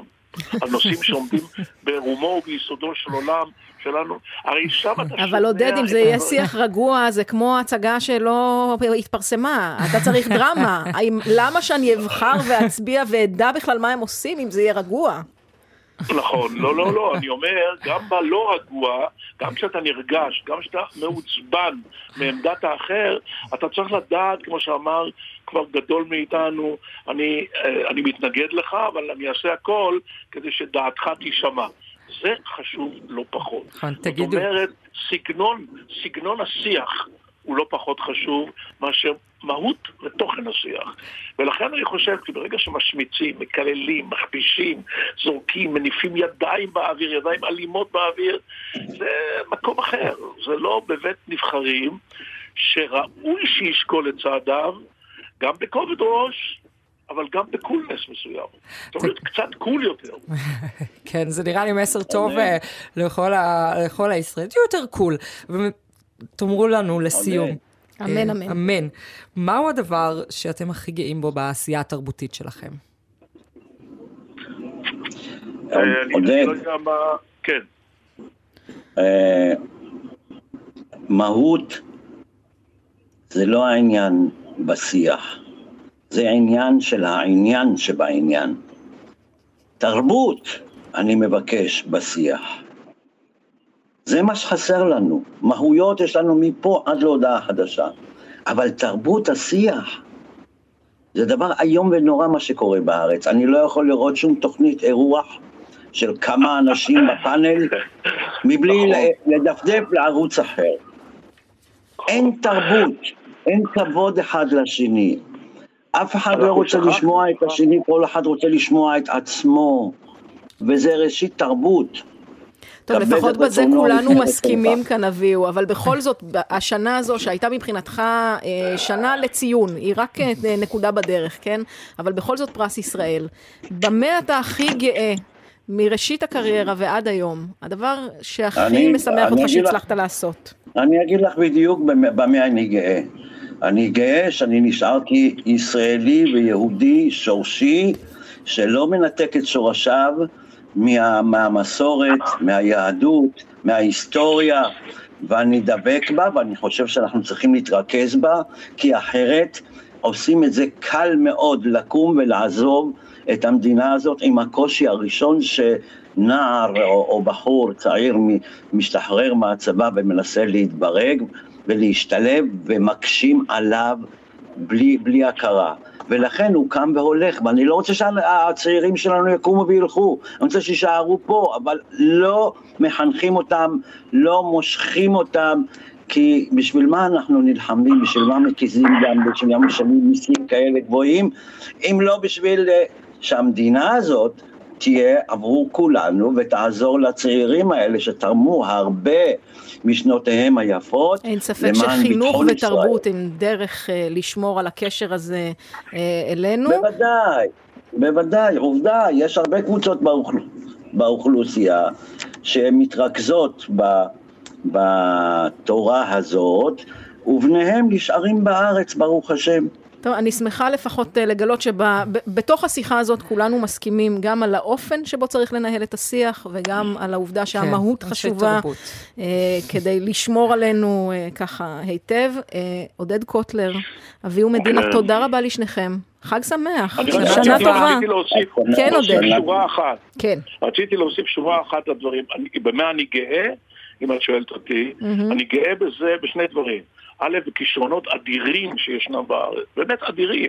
אם בתחום המוזיקה, אם בתחום התיאטרון, בתחום הספרות הגדולה שלנו, שהיא ידועה בעולם, בתחום נושא הסרטים, בתחום הפיוט, תשמעי, אני, אני קורא באחד המעוזים היותר אה, כאילו אה, רמי גבה כאלה, כאילו אני, אני קורא היום במוסף אה, תרבות וספרות של הארץ, גם ציטוט מאלתרמן נפלא, אבל לא פחות מזה, אני קורא גם אה, שיר נהדר שכתב אה, רועי חסן, שאומר, מספיק שמישהו אומר אש, היער נדרך, אצבעות העצים מלטפות הדק, ידית של דלת לעולם הבא.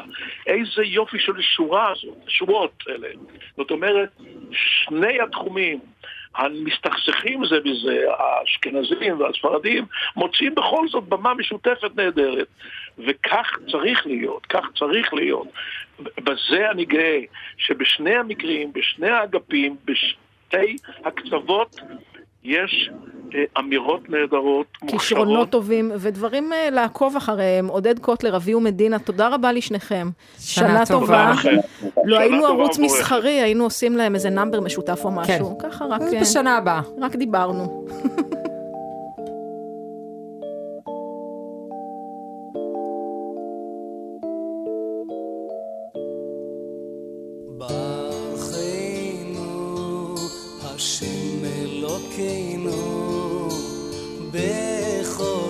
בכל,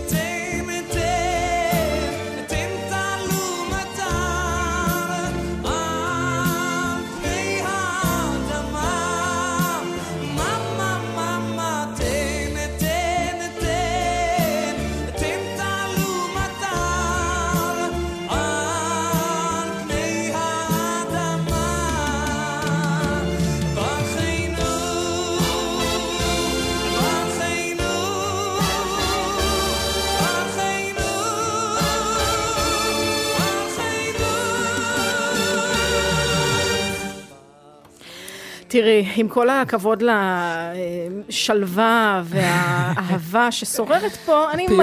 מציעה, הפיוס. חידה, מציעה חידה. מה משותף לשופטת בדימוס, כן. בן של מיליונר לכאורה, לכאורה. ואימא של אחת מהדוגמניות המובילות בעולם? נו, תגלי לי מיד. ובכן, התשובה, כולם הסתבכו בפלילים, חלקם יצאו מזה בעור שיניהם, אבל גם כולם אה, קיבלו חיקוי בארץ נהדרת, מצאו את עצמם בשיא הפריים טיים. אז איך קרה שהתמכרנו השנה דווקא לדמויות כמו אתי קרייף, ציפי רפאלי ומי שכונה נוכ- נוכל הטינדר, ובעיקר למה שהם נותנים לנו שאי אפשר למצוא בחיים הרגילים שלנו. הנה הכתבה שלך, אנה. אומרים שאין דבר כזה פרסום רע. להוכחות, פנו לאתי קרייף. זה קשקוש, לא שוחד ולא מוחד. מי אתם שתגידו לי, נו נו נו, מה אתם אלוהי המוסר? קמפיינים, השקות, התפקדות לליכוד, השופטת לשעבר שנחשדה בהעלמת ראיות, הפכה רגע אחרי שהתראיינה לעובדה לגיבורת תרבות מקומית. קרייף אמנם ירדה מכס השיפוט, אבל זכתה בכבוד תרבותי אחר וחותמת כניסה סופית לסלון של כולנו, חיקוי בארץ נהדרת. מי אתם שתגידו לי, נו נו נו? רק אני אומרת נו נו נו, מקבלת 3,000 שקל פר נו. היא לא היחידה. המצלמות חיכו לציפי רפאלי ביציאתה מהכלא, וליוו את חזרתה לחיים בריאליטי הרפאלית. במקרה של שמעון חיות, שטען שהוא בנו של לב לבייב, הדוקו של נטפליקס חשף אותו כנוכל הטינדר, והפך אותו למצרך מבוקש באולפני חדשות. אכן גאווה ישראלית. הרי הם אומרים, עשיתי גוגל עליו. תיכנס לוויקיפדיה, תראה שלשם לב לבייב יש לו תשעה ילדים, אף אחד מהם לא קוראים סיימון. אם אנשים רוצים להשתמש בדמיון הפורה שלהם, ותסריטאים רוצים לעשות מזה סרטים, ורוצים לעשות על זה ספרים, בכיף. בין אם ביצירות דוקומנטריות שחושפות מקרי נוכלות, שמות זרקור על הקורבנות ומגוללות את סיפוריהם, במתחזים של חיים אתגר או במהדורות החדשות בכתבותיה של אדווה דדון, השנה אהבנו מנה טובה של נוכלים כחול לבן על המסך, ויש לכך סיבות טובות. זה לא היה צריך לקרות. זה אישי לרפאלי, זה השם. הם רצו את בר בכלא. ניצחתי אותם בגדול. המקרים האלה כוללים את כל הרכיבים של סיפור טוב. פשע, כסף, סקס, ההליכה על הקו הדק בין לדפוק את המערכת שכולנו במילא קצת שונאים לבין לעבור על החוק, העלייה וגם הנפילה. חוץ מזה, אם בסופרנוס כולנו אהבנו את טוני, גם לנוכלים המקומיים שלנו יש כריזמה מרשימה. ובעידן שבו המציאות מספקת את התסריטים הטובים ביותר, הרשתות החברתיות מתרגמות כריזמה לעוקבים וכסף, הגבולות בין מה ראוי לקבל במה ומה לא, מטשטשים גם בלי שיש קוד אתי ברור. הנה, תשמעו את המלהקת אמירה בוזגלו. סיימון לבייב זה big big no no להשתמש בו. על פי כל החברה מדובר בנוכל עוקץ. לעומת זאת, ציפי רפאלי, יש אמביוולנטיות בחברה, האם היא קורבן של הנסיבות, או שבסופו של דבר עבריינית. גם לגבי אתי קרייף אין קונצנזוס חד משמעי, ובהקשר שלהן זה כן עובר בגרון. ככה, גם אנחנו כצופים נהנים ממוסר כפול. אנחנו יושבים בבית ומרחמים על הקורבנות של נוכל הטינדר, אבל מתנחמים בעובדה שאנחנו לא היינו נופלים בפח הזה. אנחנו נחרדים מאתי קרייף, ואז מתפלפלים בעקבותיה על פמיניזם מהו ועל הדתיות ב-2022, ושולחים לחברה עוד סטיקר שלה בוואטסאפ. אנחנו מזדעזעים מהעלמת המס של ציפי רפאלי, אבל מתים לדעת איך היה לה בכלא. הצקצוק מאפשר לנו להרגיש טוב עם עצמנו מבחינה מוסרית, ובמקביל, פשוט ליהנות מאקשן מעניין ומותח. כאלה אנחנו. אוהבים לבחון את הגבולות של עצמנו מהספה, צופים ומצקצקים אבל לא מעבירים ערוץ. כי אנחנו לא אלוהי המוסר, אנחנו רק אוהבים סיפור טוב.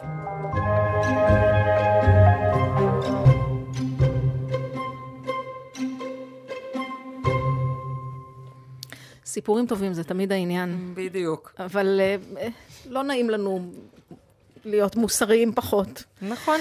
נו, שוין, נו, שוין. תראי, אה, אנחנו דיברנו על זה כל כך הרבה במיקרופון סגור, שאני חושבת שהגיע הזמן לפתוח את משבר האמונה שחווית השנה, ואת כנראה לא לבד, כן? כי לא ממש ברור מה עבר על אביב גפן השנה. כן, ממש לא ברור. שמי, אפרופו סיפור טוב, אני חושבת שזה משהו שאביב גפן אה, השכיל להבין אה, בגיל צעיר מאוד, זה לא, לא כל כך מסובך, כשבכל זאת אתה הבן של אחד ממספרי הסיפורים הטובים שהיו פה אה, אי פעם בערך. אה, אה, וגם נורית גפן, היא סטורי טלרית כן. וכוכבת מדהימה. אה, נכון, כי תמיד כאילו אומרים, מדברים על אביב בתור הבן של יונתן, או דיברו פעם, ולא מזכירים את נורית, ואני מבקשת כאן, מעל מיקרופון זה, אה, לתת לה את כל הקרדיט המגיע לה, זה קודם כל. נותנת, אבל מה, מה כל כך קשה לך? האיש עושה תיקון. האיש עושה תיקון, וזה בסדר, תראי, מותר לשנות את דעתך, כן? ואני, ואני אומרת כאן במיקרופון הזה, בתור גרופית, גרופית שהלכה לכל הופעה בתור נערה וגנבה מהתקליטייה של גלי צה"ל, פוסטר ענק של, של כן. המכתב שלדעתי עדיין אה, אה, אצל, אצל ההורים שלי, ואני מסרבת אה, להיפרד ממנו. והשנה, אביב גפן בעצם מנפץ לחלוטין לגמרי את כל מה שאולי נשאר מתדמית השמאלני ש, שדבקה בו בתחילת הדרך, שהוא אימץ אה, אה, והתהדר בה. ואת יודעת, הוא היה שואל, רוצים שינוי? זה הדבר שגרם לקהל שלו לרטוט, וכולם צרכו כן, כי האמנו לו.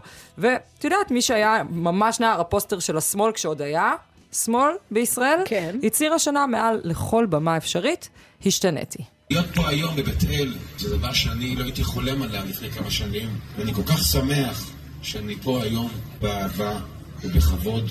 ומכם אני דורש כמוני רק אחדות להבין שאנחנו אחים אמיתיים ולאהבה שלנו אין מקום גיאוגרפי, יש רק אהבה בלב את יודעת, ספק אם, אם גפן שכתב בשיריו אה, משפטים כמו למה הדתיים נראים מסוממים, ממהר לשיר אותם עכשיו. כי גפן החדש הוא צו פיוס, הוא דואט עם אברהם פריד, הוא מתנצל על עברו ועושה מה שצריך לעבר הקונצנזוס החברתי הישראלי החדש. כי אני חושבת שגפן הבין ששמאל זאת כבר קללה, והתחיל לשבור ימינה. עכשיו אמרנו, מותר לבן אדם להשתנות, להתפתח, ללמוד, להגיד, "אה, אני חושב עכשיו אחרת. אבל למה כשזה מגיע לאביב גפן, זה תמיד מעורר כל כך הרבה אמוציות? רוצים שינוי! רוצים שינוי! רוצים שינוי! אנחנו דור מזויף!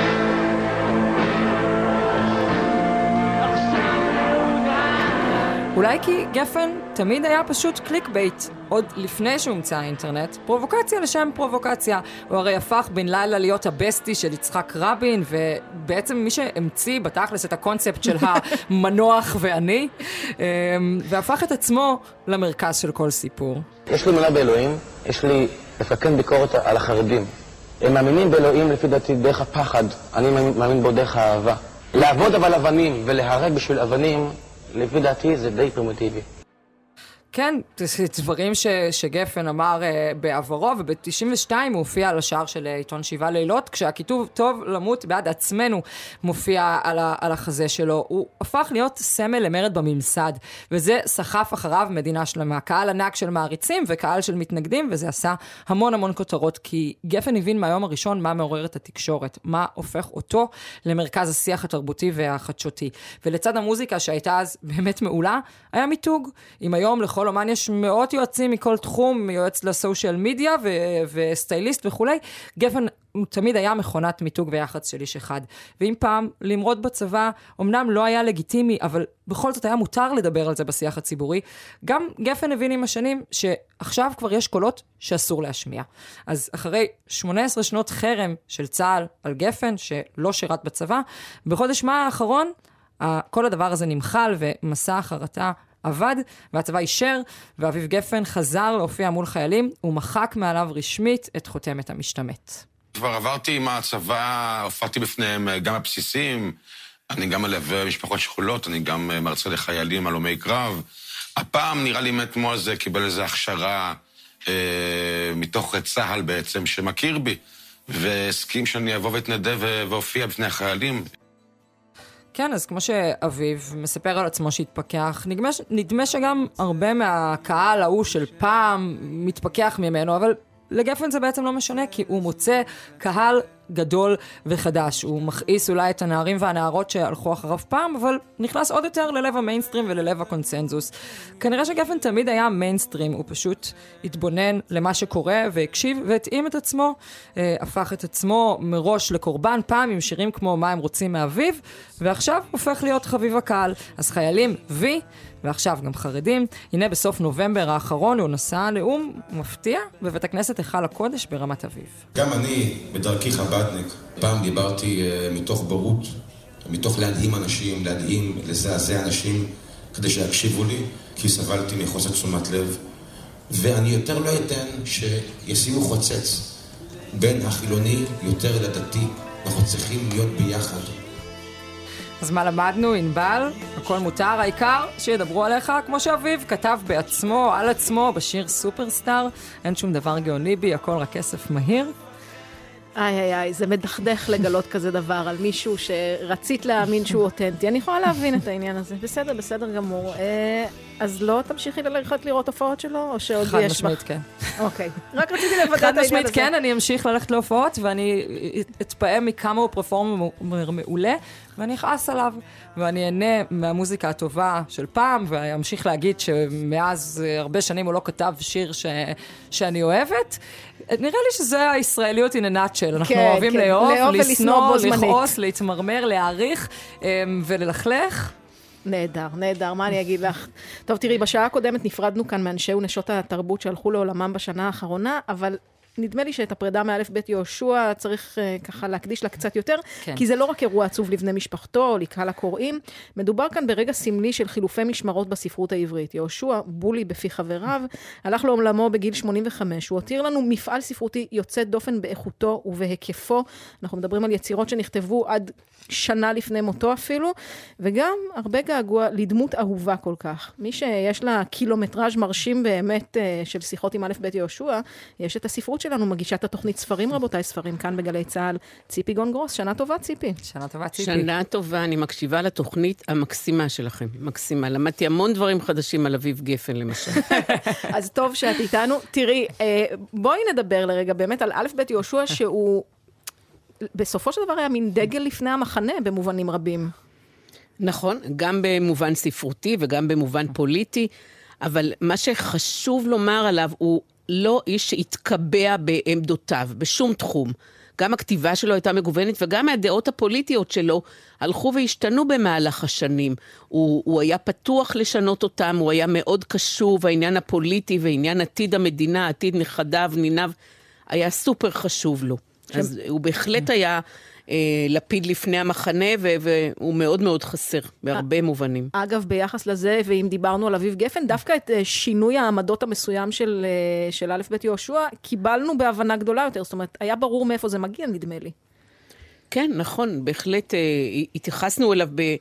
ב, בהרבה אה, רספקט, ב, בידיעה שהוא לא סתם ממציא ו, ורוצה פופולריות או מחיאות כפיים, להפך, הוא גם מתמודד עם הרבה אה, אה, ביקורת שהייתה כלפיו, בין אם הוא היה בעמדה הזאת ובעמדה האחרת.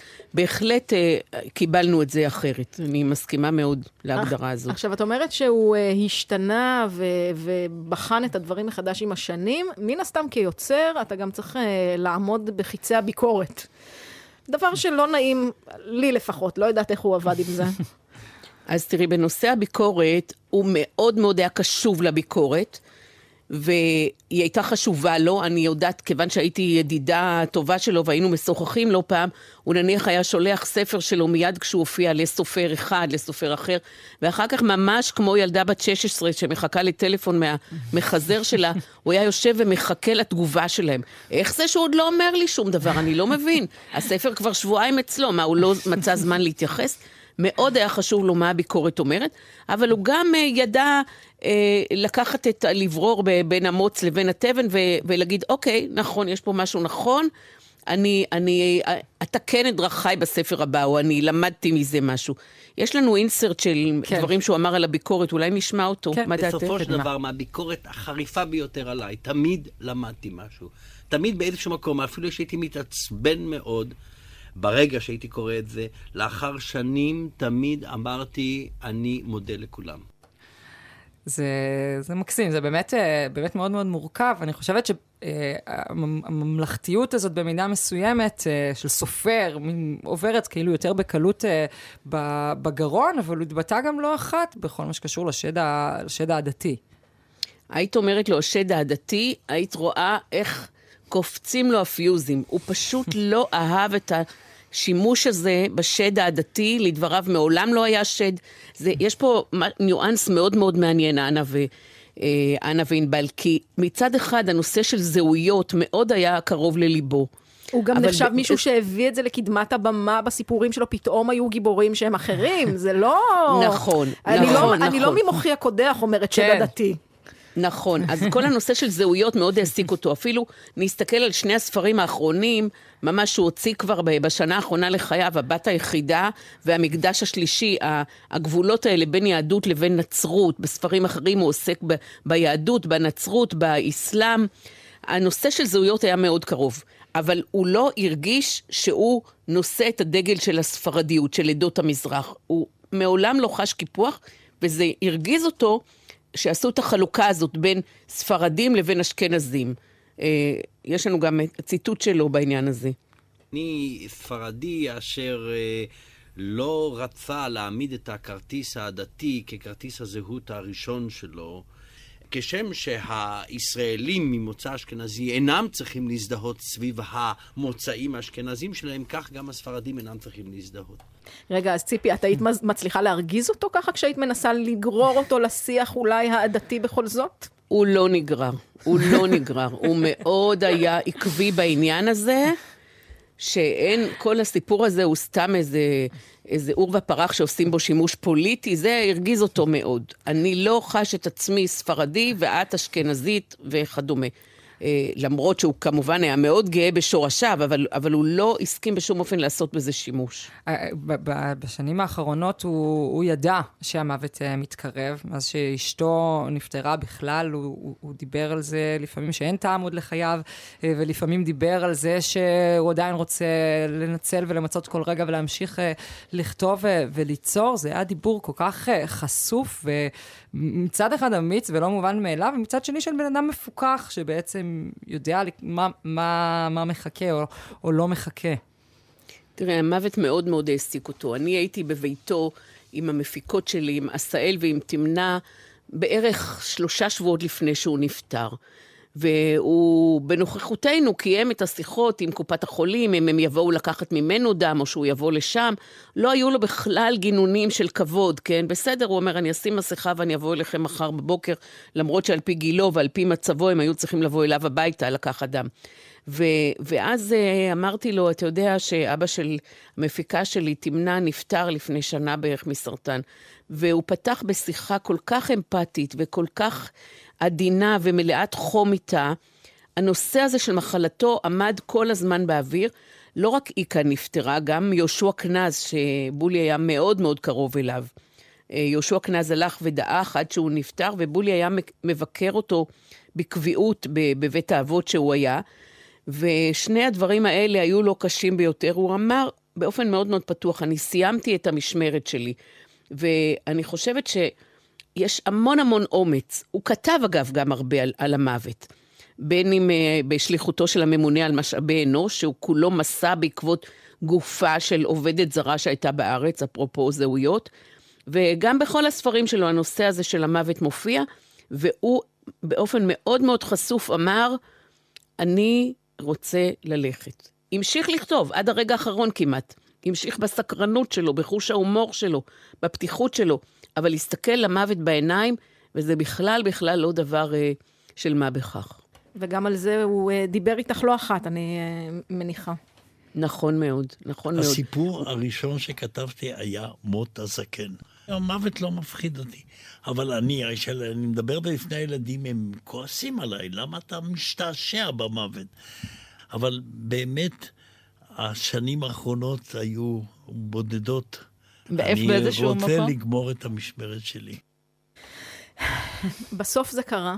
כן, זה, זה, זה אנחנו, קורה. כן, אנחנו אה, אה, עדיין מתגעגעים ומתגעגעות, אבל אה, כמו תמיד, זה, זו קלישאה, אבל היא נכונה, אנחנו קוראים את היצירות, וזה נשאר איתנו. נכון. ציפי גון גרוס, תודה רבה על השיחה הזו, ואם כבר, אז כבר, מחר אה, יש אה, תוכנית אה, של ציפי עם נורית זרחי. וואו. נכון, כן. מחר בשעה חמש, נורית זרחי, הייתי בביתה לפני עשרה ימים בערך, וכדרכה היא מדברת מאוד מאוד מעניין, מאוד uh, חשוף, מאוד אסוציאטיבי, גם מאוד שירי. אפשר להגיד שהתוכנית הזאת היא קצת שירה אה, בעצמה. אה, מה שאת עוסקת בו זה שירה וספרות, ציפי. תודה רבה, שנה טובה. נכון. תודה, תודה, ציפי, שנה טובה. יאללה, שיר השנה של גלגלצ, מה את כן, אומרת? שיר.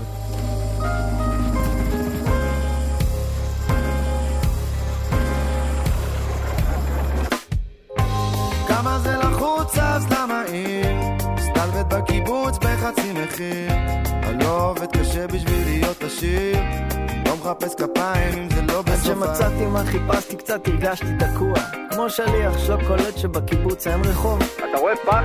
יש פה במפר? וואו, אה, אתה לא קרוב. עד שמשהו נפתח בי לא ידעתי שחיפשתי הזקנה על קלנועית שתצא עליי בחור, אתה טס כמו חללית. וואלה, פה זה לא מרוץ, פה לא צריך ללחוץ, פה לא נורא אם לא יהיה חרוז ניסיתי אז לפרוח בבטון המזוין לקח לי זמן לגלות שהבטון עושה לי פריחה לקח לי זמן לענות לכל מי שאמר שמע, אתה גר רחוק. נכון אחי, גר רחוק ממך כמה זה לחוץ אז למה עיר? סטלבט בקיבוץ בחצי מחיר. אני לא עובד קשה בשביל להיות עשיר. לא. לא מחפש כפיים אם זה לא בסוף והיו ימים הייתי קצת עכבר העיר אלחוטי, אחותי זה השביל של האופניים שם בסוף אפילו לא עכבר הכפר סתם בן אדם שאוהב לגור בחור ולקרוא לו מרכז העולם או פריפריה, סרט מלחמה או בית שאן אימפריה רמקולים על שפת כנרת טבריה, אחלה צחוקים או טרגדיה ניסמן נראה לי איזה ילד טוב, השיחה הבאה שלנו היא סוג של בקיבוץ ברמת אפעל. כי את יודעת, מירי אלוני, לפעמים הכותרת על השנה הקשה בחייה של אה, מישהי נשמעות כמו סיסמאות ריקות, כן. אבל אה, מסכת החיים של מירי אלוני בחודשים האחרונים הייתה באמת אה, קשה. רק מה, היא לא נותנת לדבר הזה לדכדך אותה. כן. בתחילת תשפ"ב היא עברה כריתה של הרגל הימנית שלה, נאלצה לעבור מביתה לדיור מוגן. לפני כמה חודשים נפרדה מבעלה שמוליק, ודווקא בשנה הזאת, אני דווקא התקרבתי למירי. נהיינו החוקיות. אז uh, את ההאחזות הבלתי נתפסת שלה בחיים, ואת ההומור שבאמת יש רק לה, להסתכל נכוחה על הדברים, ואני מזהירה מראש, מי שיש לו עניינים עם הומור שחור, זאת לא השיחה בשבילך, כן. כן? שנה טובה, מירי אלוני. שלום מירי. שנה טובה, שנה טובה, שנה יותר טובה. הנה, אמן. כבר. התחלנו, כמו שאומרים. אני, ב- באיחולים שלי, בברכות שלי ששלחתי לכולם השנה, אז אה, שתהיה שנה עם בשורות טובות, רק בשורות טובות. אמן ואמן. לא רוצה, לא רוצה יותר בשורות אה, לא טובות. אין לי כוח לזה כבר. רגע, אה, אבל כשאת. מסתכלת, מירי, באמת על השנה החולפת, וזה אשכרה, לדעתי, אנחנו 12 חודשים אה, על היום כמעט. אה, מה, איך, איך את מתייחסת לשנה החולפת הזאת? מה היא מבחינתך? וואו, וואו, וואו, וואו. זו באמת השנה הכי קשה שעברתי בחיים שלי. נורא קשה, נורא קשה. אבל אה, אני משתדלת להתייחס לדברים בהומור, ו... אבל, אה, אבל כאילו עוד זה מדבר וזה בא, נאמר בספר איוב, שורות איוב, אז האקורד האחרון, אה, והצלחתי קצת להתאושש והסדר לי, הסתדרו לי המגורים פה הנפלאים במשען רמת אפעל אה, ופתאום שמוליק אה, מת לי. וזה זאת כריתה יותר, יותר קשה מהלב, מה, מה, מה, מהרגל. זאת כריתה מהלב אז אני חייבת לשאול, מירי, בהקשר הזה, ואני אני מראש אמרנו שזה לא לבעלי לב חלש. בגלל שאנחנו מתכתבות ככה, את מתארת מצד אחד משהו שהוא באמת, זה בשורה אחר בשורה אה, נוראיות, שמרחוק קשה להבין איך מתמודדים איתם. מצד שני, כל חצי דקה בערך, איזה פאנץ' בוואטסאפ. מה קורה? איך זה, איך זה מסתדר? אה, כי תודה לאל, יש לי, יש לי הופעות, יש לי, יש לי הופעות וזה זה מחזיק אותי. זה מה שמחזיק אותי בח, בחיים, ממש. זה מה שמחבר אותי לחיים, ההופעות. ועדיין אה, זה, זה באמת אה, מכניס אנרגיה לגוף לצאת להופעה אחרי כל מה שהוא עבר בשנה החולפת? תראי, אני יושבת, אני, אני, אני על גלגלים, את מבינה? אז אני לא, אני כבר לא מקפצת ולא מרקדת, ואני שרה בישיבה, אז זמרים שאלו אותי אם, אם זה אפשרי, אז זה, זה אפשרי, מבחינתי זה אפשרי. יותר טוב מאשר לא לשיר בכלל. מה, אני שרה במלוא גרון ובמלוא עוצמתי, ואנשים פשוט, אנשים אומרים לי, אנחנו שואבים ממך השראה, אז השראה בשבילנו, אני חושבת שזו זכות נורא גדולה. אם אני, אם, אם אני מצליחה לתת כוחות לאנשים והשראה לאנשים ש... אסור, אסור, אני אומרת שבכל, גם בעצב יש שמחה, והשמחה היא שמחת חיים. וזה דבר שאסור לאבד אותו. אסור לאבד את שמחת החיים. הקהל מופתע זמן- בהופעות? מאוד, מאוד, כן.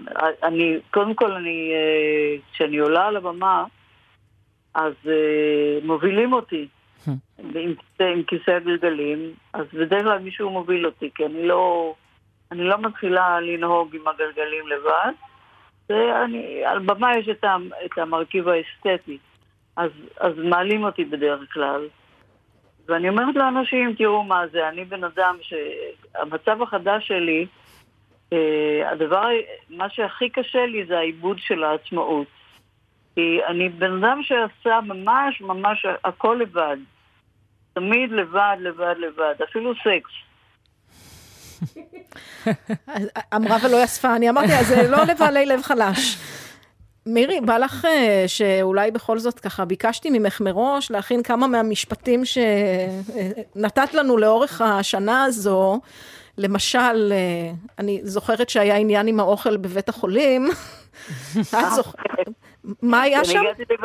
אני הגעתי לבית החולים, אני הייתי אה, טבעונית אדוקה, 11 שנים כבר. זה היה בדיוק לפני שנה. הכריתה הייתה לפני, ש- בדיוק בראשון לספטמבר לפני שנה. והגעתי לבית החולים, הייתי טבעו, אחת, 11 שנה טבעונית. ואחרי אחרי שהורידו לי את הרגל, לא יכולתי לאכול כלום. אז חודש ימים אכלתי רק לימונים ותפוזים חמוצים, ואחרי זה הגדם שלי לא החלים, אז אני, אמרו לי, את חייבת לאכול חלבון. אז מה אני, חומוס לא יכולתי לאכול, כי זה, זה, זה מה שהייתי אוכלת בדרך כלל, קטניות. זה החלבון שהייתי אוכלת, וטופו אין שמה. נו, אז מה עושה מה מירי? עשית? אז אני ביקשתי מ- מחברות שלי, אה, אולי יהיה משהו שיעזור, אמרתי, למה אני מתגעגעת שם ב- בעניין של הבשר?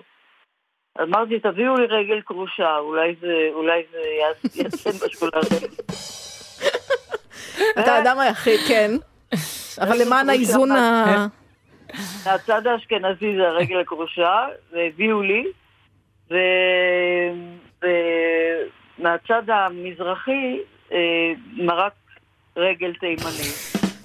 העניין הוא שזה לא עזר, זה לא צימח את הרגל חזרה, לא. אבל בסדר, לפחות את חוש ההומור זה למתכונים, השאיר. אנחנו נפנו אחר כך ב... מירי אלוני, הבטחתי שאני אגיד שנה טובה אה, גם בשידור, אז הנה, שנה טובה. שנה אנחנו עוד נדבר. וניפגש לשנה טובה יותר. כן, תודה על. האופטימיות. שנה טובה.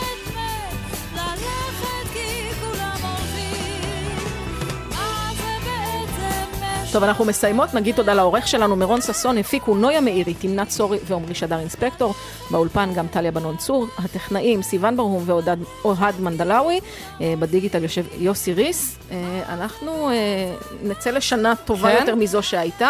אחרינו, ראש השנה מסביב לעולם עם קובי אריאלי, ואפשר כן? לשמוע כאן במהלך הימים הקרובים את יזהר אשדוד ורונה קינן בתוכנית מיוחדת אה, במלאת 15 שנה לעיניים זרות, ויורם סוויסה שמארח את שלומי שבת, שחוגג וואו. 40 שנות קריירה, את מבינה מה זה? מטורף. זה הדברים של התרבות של שנה הבאה.